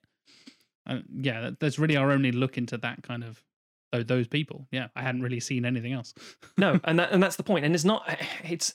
I don't blame people for that assumption in a way. I just. It's just unfortunate lack of understanding ignorance just because of what we've been shown. That's the nature of the the white picket fence. This is what you're shown of the outside world. Therefore, that's what that is. Um, until you, you know, either go there yourself or alternatively you meet people from different cultures or whatever, you know, that kind of becoming a fucking adult, basically. But the point is that Khoza, there's only a couple of pictures of him in, in actual existence. And he's a big fat fucking guy. He's just this dude. And you think, oh, he's, he's like, well, of course he would be. He was like a very high prominent position in this culture. He would be well fed. it sounds like Yeah. a silly thing to say, but so yes, and also he's a warrior. He would be someone of uh, physical prowess. And and then it sounds like a, these things feel like they're all sort of moot points, small bits and pieces, but it's like these are things we need to quietly address before we get into the script. So anyway, that's partly why this guy's been brought into the film, as well as obviously the fact that he is a fantastic actor, and I think he would do a really interesting p- performance. I think him and Oyelowo, I think that'd be very, very, very, very powerful. Anyway, enough prattling on. This is my pitch for Zululand. 1877. Cetshwayo, king of the Zulu nation, is sat opposite Sir Theophilus Shepstone in silence. This shot would go on for like fucking three minutes. Um, over the top of this tense silence, a voiceover explains that the British Empire has had colonies in South Africa for 60 years as part of the Anglo Dutch Treaty. The empire expanded deep into Africa, absorbing territory and control of various countries, which then triggered a diamond rush in the 1860s. Tensions grew along the borderlands, but Shepstone and Cetshwayo had an agreement to honour their independence. Now, I might actually, I'm not going to lie, part of me is like, do I do an over, a voiceover or would I do a thing where it's literally, or, or more accurately, would McQueen do a thing where it's these just very slow on screen text that comes up over the silence? So I'm not sure which one is. That's why I haven't cast a, a narrator. Interesting. Interesting. But I hadn't anyway. imagined narrate. I imagined slow, still shots, like you said, that three minute of just Mm. hovering there. But how, yeah, how do you convey that information? Yeah, Mm. interesting. Yeah. So Henry Bartle Frere is appointed High Commissioner of Southern Africa and is hosting a celebration in his honor because of, of course he is. Sandwiches, cucumbers. Cucumber sandwiches. During the party, he arrogantly explains to those in attendance that the success of an act in Canada 10 years prior could easily be applied to the African nations. An attendee scoffs at this, telling Frere that he is familiar with the Canada Confederation and it is not a model that can simply be dropped onto Africa. The individual goes further and adds that the presence of independent states would lead to military action, acting as a prelude to war. Infuriated by this, Frere makes a scene and storms off. We jump back to the first scene as Shepstone and Cetshwayo sat opposite each other. Shepstone explains that since he has taken control of the Boers, he has seen evidence that supports their dispute. When prompted, Shepstone refuses to produce said evidence. After a long pause, Cetshwayo calmly states that he has been betrayed by a man he believed to be an ally. The next scene details Shepstone writing to Lord Carnarvon, detailing the Zulu as a hostile threat, and his previous glowing res- reports are the results of falsehoods and cunning deception. 1878. Cetshwayo presides over a wedding. The atmosphere is joyous and upbeat, in stark contrast to what we've seen thus far. There are several visual similarities and cues between this and the earlier feast in Frere's mansion. The general mood shifts when an emissary arrives with a 13 point ultimatum from Frere stating that the Kingdom of Zululand must disband his army, the release of several captives from raids, allow missionaries to enter their land, accept British rule, and pay reparations in the form of cattle for insult given, all within 30 days. Because we're British, don't you know? Well, yeah, we've just told you what to do. We gave you 30 days. What's the bloody problem? What's the bloody problem? Exactly what what? Fuck you know. Knowing this is an impossible ask and that some of the accusations laid at their feet are actually unfounded, such as the handful of border raids and the salvaging of muskets, etc., Cetshwayo mournfully retires from the festivities. We're about maybe 50 minutes into this film, this two hour marathon. and seemingly nothing has happened. But unlike the other film, it would be fucking captivating. Frere confides with his staff that the Empire would never have agreed to an invasion into a sovereign nation, despite the various claims to invalidate the legitimacy of Cetshwayo's rule, so delayed the dispatch to London to ensure that the time limit on his ultimatum would have lapsed before a response could be issued. At the same time, Sir Michael Hicks Beach, Secretary of the State for the Colonies, writes two letters. One to Frere detailing that he has entered the British Empire into a state that has not had sufficient time to debate in Parliament. The second is to the Prime Minister, outlining his shame that Frere has simply acted without approval, falling back on excuse. I cannot really control him without a telegraph. I feel it is as likely as not that he is at war with the Zulus at the present moment. Which is an actual excerpt of a thing from history. Actual quote. yeah. Cool. 1879. Troops led by Lord Chelmsford march into Zululand. Through idle conversation, we learn that this is not sanctioned by the British government, but they will all be heroes. The armed force crosses Buffalo River at Rorke's Drift. The troops arrive at Isandlwana and make camp for the night. Chelmsford is advised that the Zulu warriors are likely close by and they should establish defensive perimeters. Chelmsford dismisses this, arrogantly blustering about the might of the British army. The following morning, Ntshingwayo Khoza, Cetshwayo's commanding general, with an army of 20,000 plus men, split Chelmsford's forces and attacked the camp. The assault is chaotic, lengthy, and brutal. In the And aftermath, described in less than a sentence. yeah, that's also half an hour. That's the thing. Yeah, exactly. Yeah. Yeah. In the aftermath, Chelmsford sounds the retreat with what little forces he has left, leaving the supplies, weapons, ammunition to be seized by Khoza's troop. Emboldened by this victory, a young Zulu warrior says they should press on and run the British out of Africa. Khoza counters this and says it is not the king's wishes. Despite this, the warrior spreads the word to take a group of 4,000 men and continue this fight. As the majority of the Zulu army begins their retreat, we reveal that several thousand soldiers are making their way towards Rorke's Drift. Mm. And again, it's a very short pitch, but it's three years of stuff, and it's gonna be a very slow burn. And I think under a lot of different directors, it wouldn't fucking work. Under someone like Terrence Malick or or, or, Steve McQueen or something, I, th- I think it's quite easy to get a lot of material out of a lot of silence Mm. and a lot of just background milling. I think it'd be very very interesting. Yeah, it was interesting that you said that opening scene of Shepstone and King Cetshwayo just sat opposite each other. And I was like, yep, that's exactly how I pictured when I first read your pitch. That is exactly how I imagined it. This still image of the two of them just not even glaring at each other, but almost just like maybe they're having a meal or something and they're just like completely fucking ignoring each other and just. Well, that's Yeah, the kind of the I- I- mindset. I wanted to say you opening shot is King Sh- just to point out that this isn't just an English story. that, that's an important thing to establish as well. That differentiates it from Zulu Dawn in that way as Yes. well, doesn't it? Whereas Yeah. you, we said it's important to tell the other side, and I think you balanced it quite well, and you, you. get the kind of, you know, you see both sides, which is a thing we don't often see in this kind of historical, epic historical drama, however you want to say. It. I Mm. feel like this is less of a of a war epic and more of a kind of drama, not necessarily in a Lincolny kind of way, but it's No, a it bit is, yeah. more of a it's a bit more of a, a kind of a historical drama led kind of thing. And I can imagine the cast you have playing into that very well. They've all kind of got in their own ways have got different but like you mentioned like um uh Pip Torrens in The Crown, for example. That's Mm. the perfect example of that kind of thing where you've got that tension between certain characters and it's all in what's said and even more so in what's left unsaid between characters and building tension in that way. I think a lot of the performances would work really well and kind of bounce off each other in that way. Um yeah, I think my my first kind of question before Yes. I hand it over to Tim is how historically accurate is this? Do you know how how much of this kind of thing happened Mm. compared compared to how what they portrayed in Zulu Dawn? Mm. How how much of this is historically accurate in that in relevance to what happened in Zulu? So the arrogant part of me is like, well, all of it, dear boy, all of it. um, but no, of course not. Um, the truth is that I have literally the way I wrote the pitch initially was to write the events as they happened, just just the events, free of actual color and and and and personality and and flavor text, as it were. Well, you And- mentioned you'd be making a documentary, like Yes, exactly. and then said, right, what's important, what isn't? And I thought, well, if I'm honest with you, it's actually really interesting, all of it. Hence why I put exact excerpts and quotes. Um, the wedding is actually there. That's historically true. These guys meeting Shepstone and, and the whole difference between those two, the fact that the nature of the ultimatum, the 13 point, whatever it was, that kind of stuff is all factually correct as far as, you know, as recorded, obviously, as much as we can understand these things to be.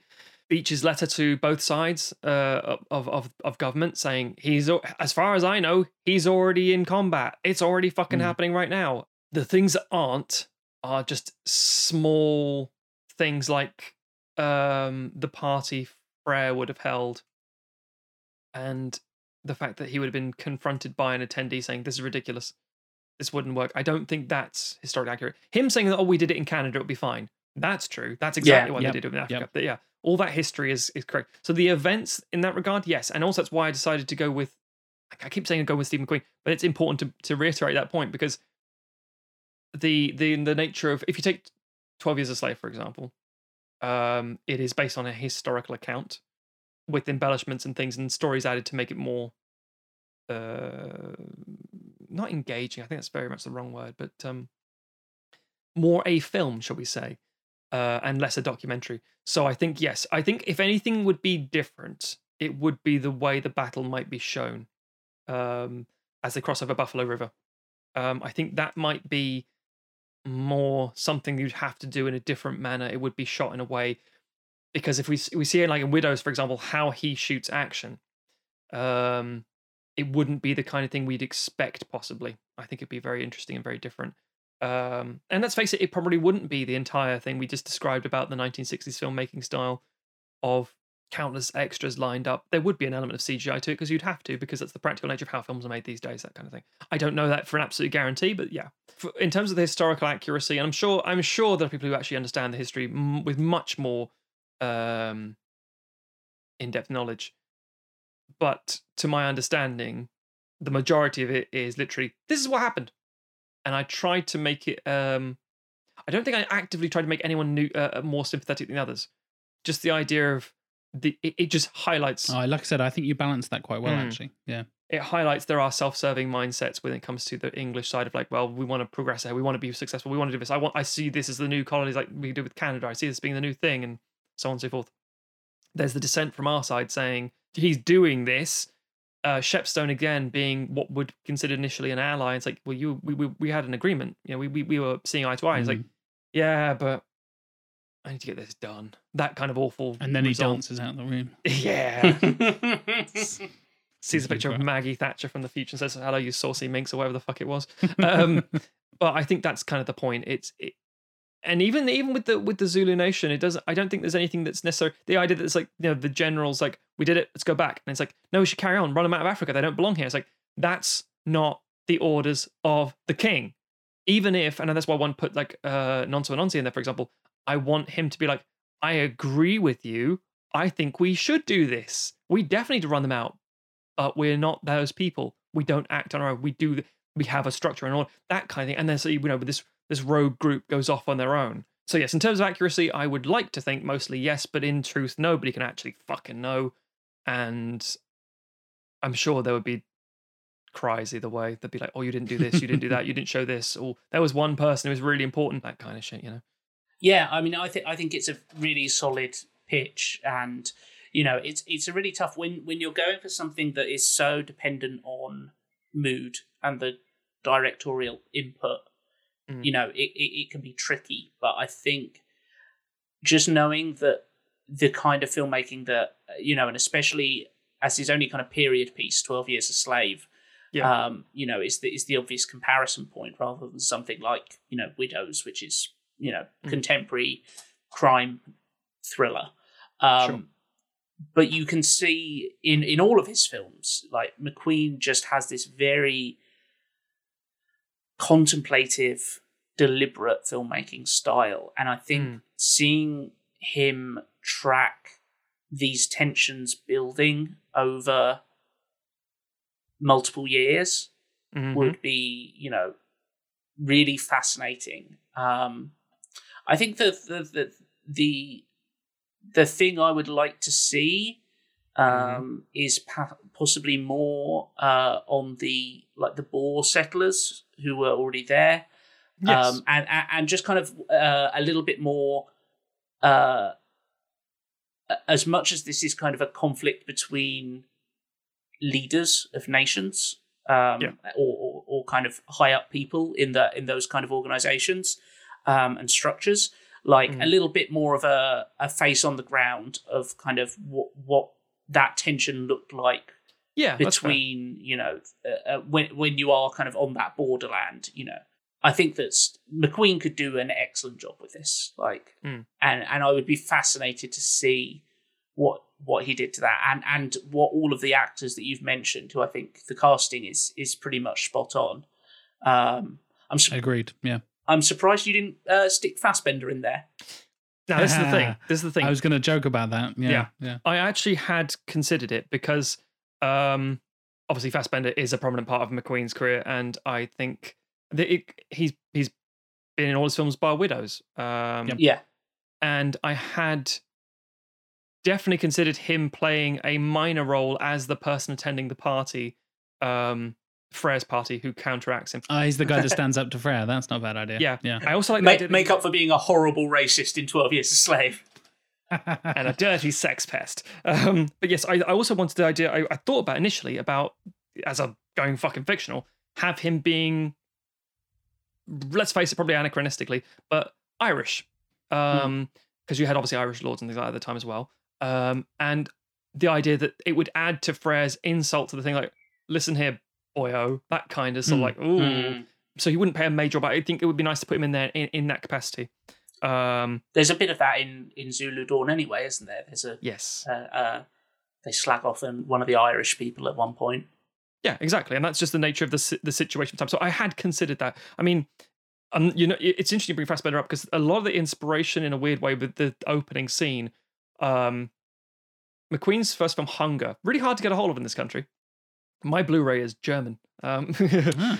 um, so I, saw, I saw it in the cinema. yeah, I wonder, Yeah. I, I wonder why uh, uh, Britain wouldn't want to see the film about Hmm. you know how awful they treated the Irish. Uh, in Yeah. way, way back, way, way, way back in the nineties. yeah, Um, Shout out to Cinema City in Norwich. Oh, who yeah. did a screening of that that I went to. It was usually fantastic. usually the best place to see anything independent in this in, in, Yeah, in city is, is cinema city agree entirely um so in in and, and this is the nature of the pacing as well because one could argue from the picture alone that we're like oh that's actually really all over the place. Is that going to be like, like this long standoff followed by this battle at the end. It's like no that'll be fine. And i can tell you what's been fine. Hunger.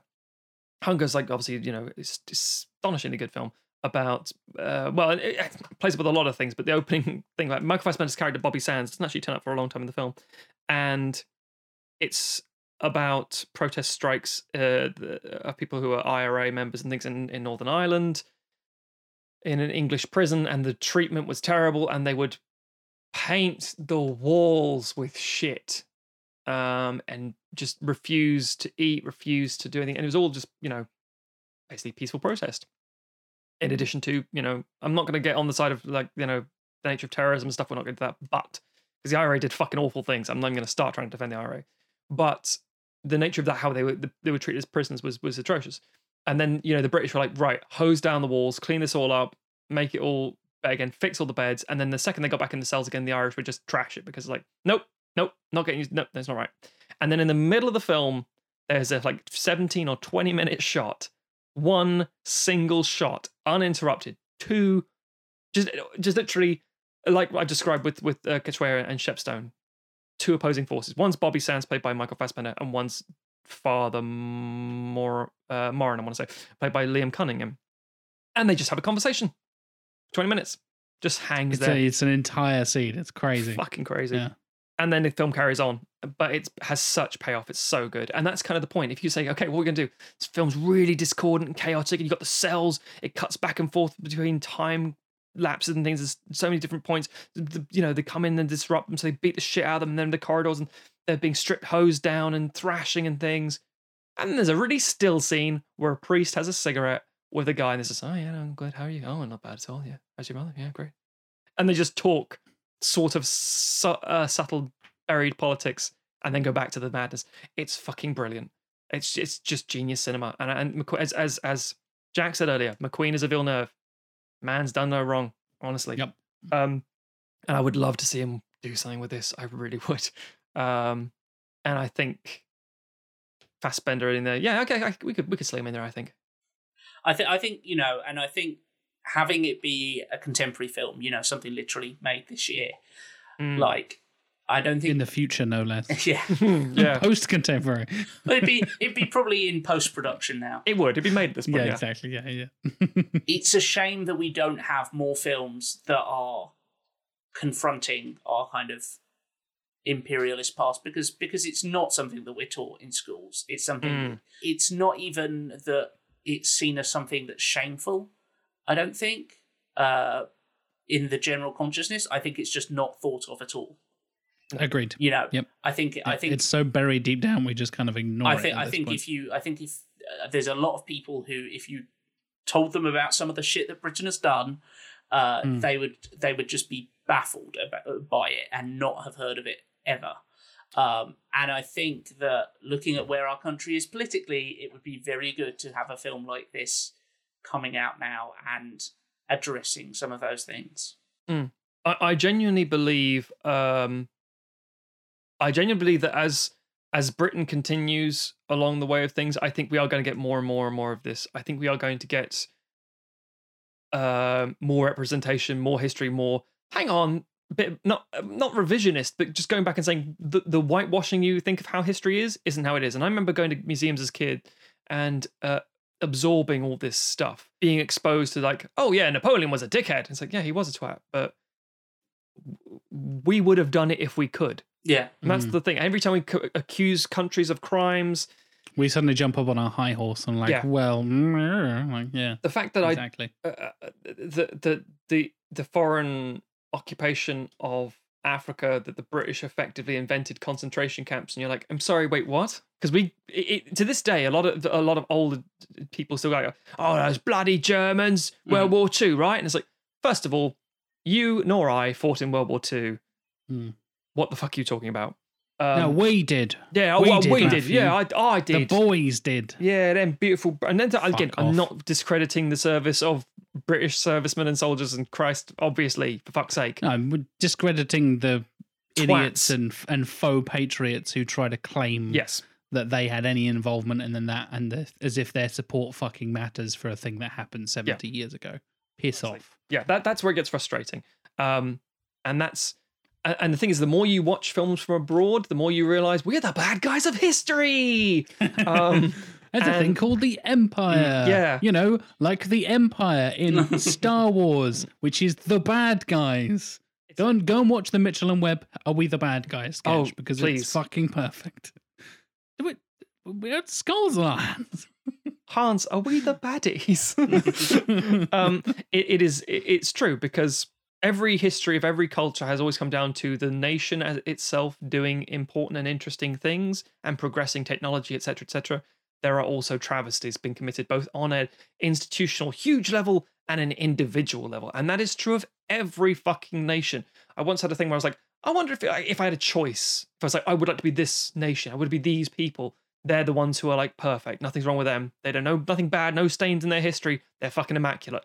There aren't any. There are Mhm. there are none because humans exist. And then went to another film which was uh, Sye Raa, which I actually do like. That's a good film. Uh, by Surendra Reddy. That's again the idea of, uh, of, of of the occupation of India. And fuck me, the we are the worst people. And I know that it's obviously sometimes heightened, sometimes exaggerated, and so on and so forth. But we're an empirical island nation. We went out and just kind of conquered everybody, and the people who were conquered, turns out they weren't fucking happy about it. And the British always, and the thing is, but the thing is, our generation and, and the generation above us aren't told about these things. We don't talk about these things. Um, but again, the more you watch films from abroad, and by abroad I mean outside of, because let's I say America doesn't give a fuck. America always, well, not always, but used to paint Britain as a bad guy quite easily because you know the redcoats are coming. Um, but if you go to, I say like Indian cinema, and African cinema, and Australian cinema, and other countries where we've been around, um, it's always like, oh, we were shit. But of course, all you get in the and, and, to be fair, we should point out the English were also shit to the English. That's why Dickensian literature fucking exists. They were still pissing on the poor and everyone else here as well. It was they were just shit to everybody. It's just how unfortunate it was.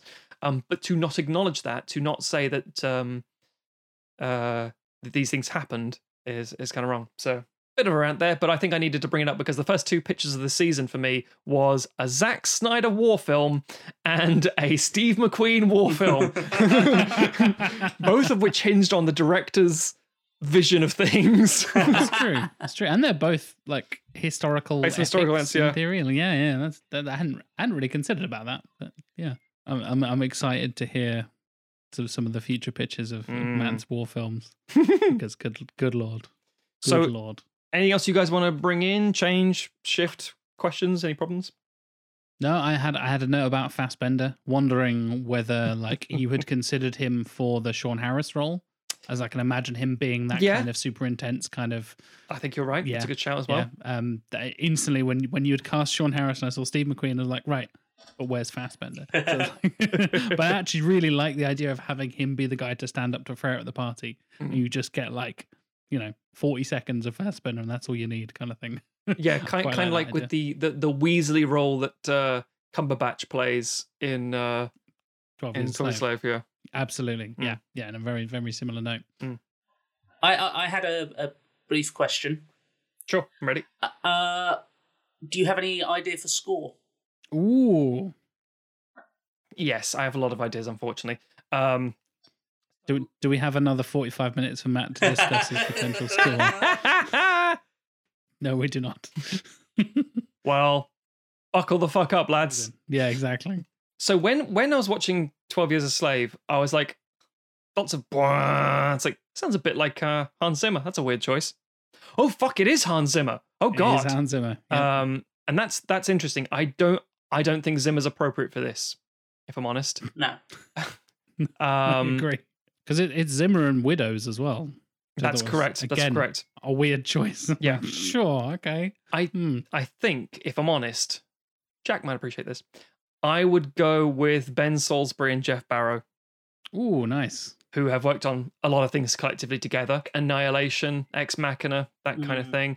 Uh, the Ben Wheatley film Free. Fire. Their work has mostly been with Ben Wheatley and Alex Garland, and I'm like, well, good. Get me that tense, Yep. uncomfortable, long hanging. Yep. My only other choice would have been actually probably Jonny Greenwood. He works a lot with Paul W.S. No, no, Paul Thomas Anderson. Um, and he scored There Will Be Blood. the other and- Paul Anderson. not that. Fucking hell. He did the score for all the Resident Evil movies. Yeah. Yeah. he hummed the theme tune. did all the all the new metal we needed for the past 15 years.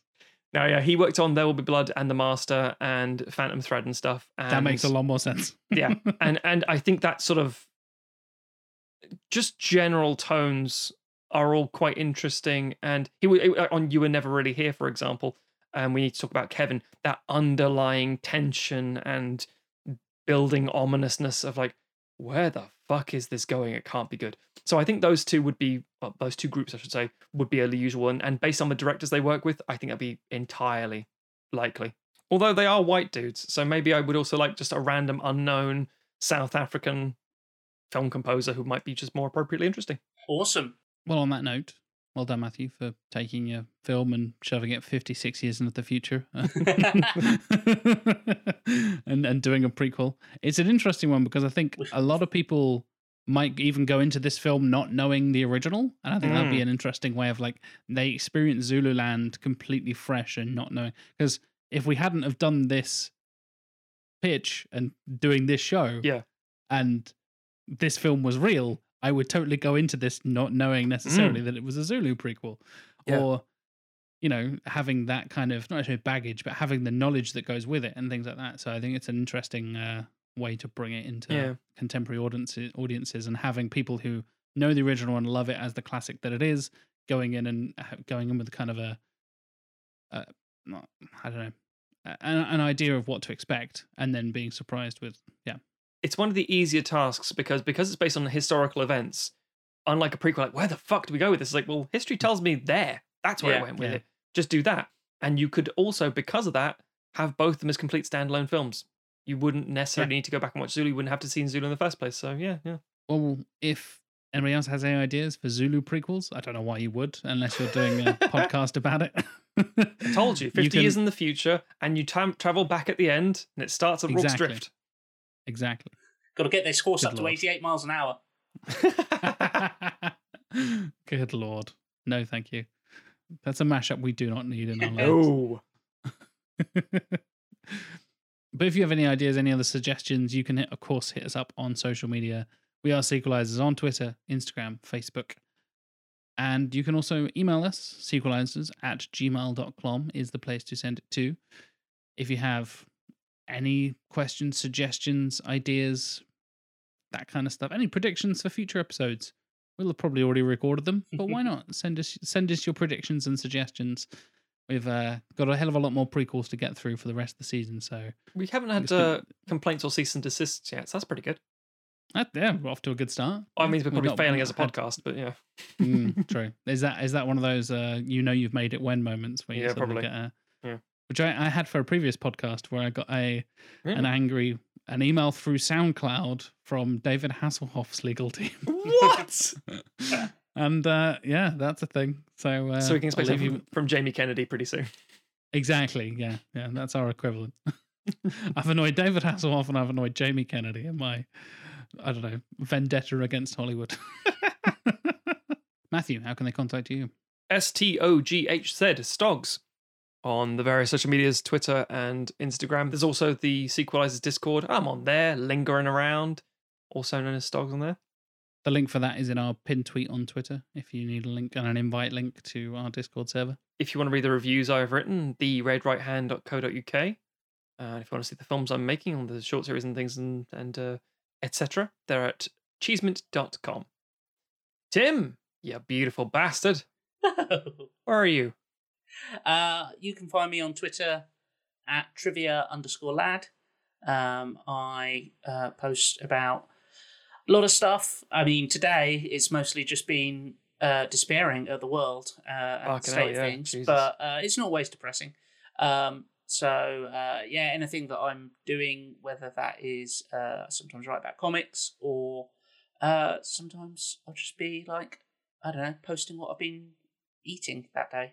Uh, but yeah, that's the best place to follow me. Um, and uh, yeah, Discord as well. Uh, I'll second that recommendation because we've got a really nice little community that's uh, built there and a lot of fun things to discuss uh, on on the board. Jack, I am JLW Chambers on pretty much everything. Not Quibi, I, I hasten to add, but everything else. I'm still running with that joke. How unfunny it is. Um, I don't have. Well, so now I don't have a Snapchat anymore. I don't think, but I don't think that's. Not, I think that's a thing anymore. I'm not Snapchat's probably a thing either. for perverts. Yeah, yeah. Apparently not. Um, but yeah, Twitter, Instagram, all that kind of stuff. You can come and check me out. Whatever I'm doing, recording, writing, playing, etc. All that kind of stuff. I'm pretty active in the Discord channel as well. All the, all the we recently did a restructuring for the new season. Mm-hmm. You can come and discuss specific season stuff. You can come and discuss different topics and all kinds of weird and wonderful things. And uh, yeah, if you would like to support us, you can go to patreon.com slash sequelizers. And there are some lovely rewards and various tiers for you to get early access, get bonus content, get all kinds of stuff, including poster art, physical stuff, including t shirts and posters. There's a variety of options for you and uh, everything from as little as one dollar a month up to fifty dollars a month, and pretty much everything in between. So if you are able, I know it's still tough times for a lot of people. We under totally understand if you're unable to support us, but if you do have some extra cash and you'd like to support us, we would very much appreciate that. We should mention that at time of recording, we may have passed this when we time the episode goes up. Who knows? We are very close to hitting a stretch goal. So if you're thinking to yourself, ah, I could afford like maybe five dollars, but I don't really, I can't be bothered. Just so you know, the rewards are there, and obviously you have all the back catalogue of all the outtakes, all the bits and pieces we've done, the various extra discussions about what we've watched recently, and we did a thing recently about favorite actors and all that sort of stuff, and the Oscars and everything else. But we are very, very, very close to a stretch goal, which is us breaking down the MCU over like three parts, huge, huge analysis. So It's if just you're been like, a much requested thing of like when you're doing Thor Dark World, when you're gonna do Iron Man two, because because speaking of prequelizers, Captain America: First Avenger, that's arguably maybe a prequel, but we're not going to cover it. Spoilers, because that's an MCU thing and that's a big, Mm. big discussion, and we need a long, long, long time to bring that up, which we, We are going to offer you for a price. um, so yes, if you are available, if you think about that, that's fine. But just so you know, there will be extra added bonus incentive. As part of our Patreon, if you support us at a high enough level, you get producer credits on the show. Oh yeah.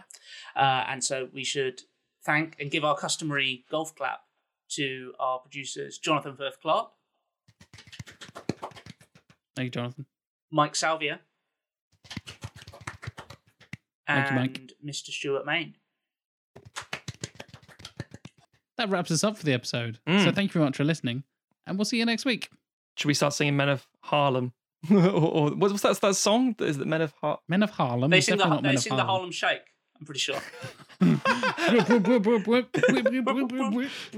find out what it is now.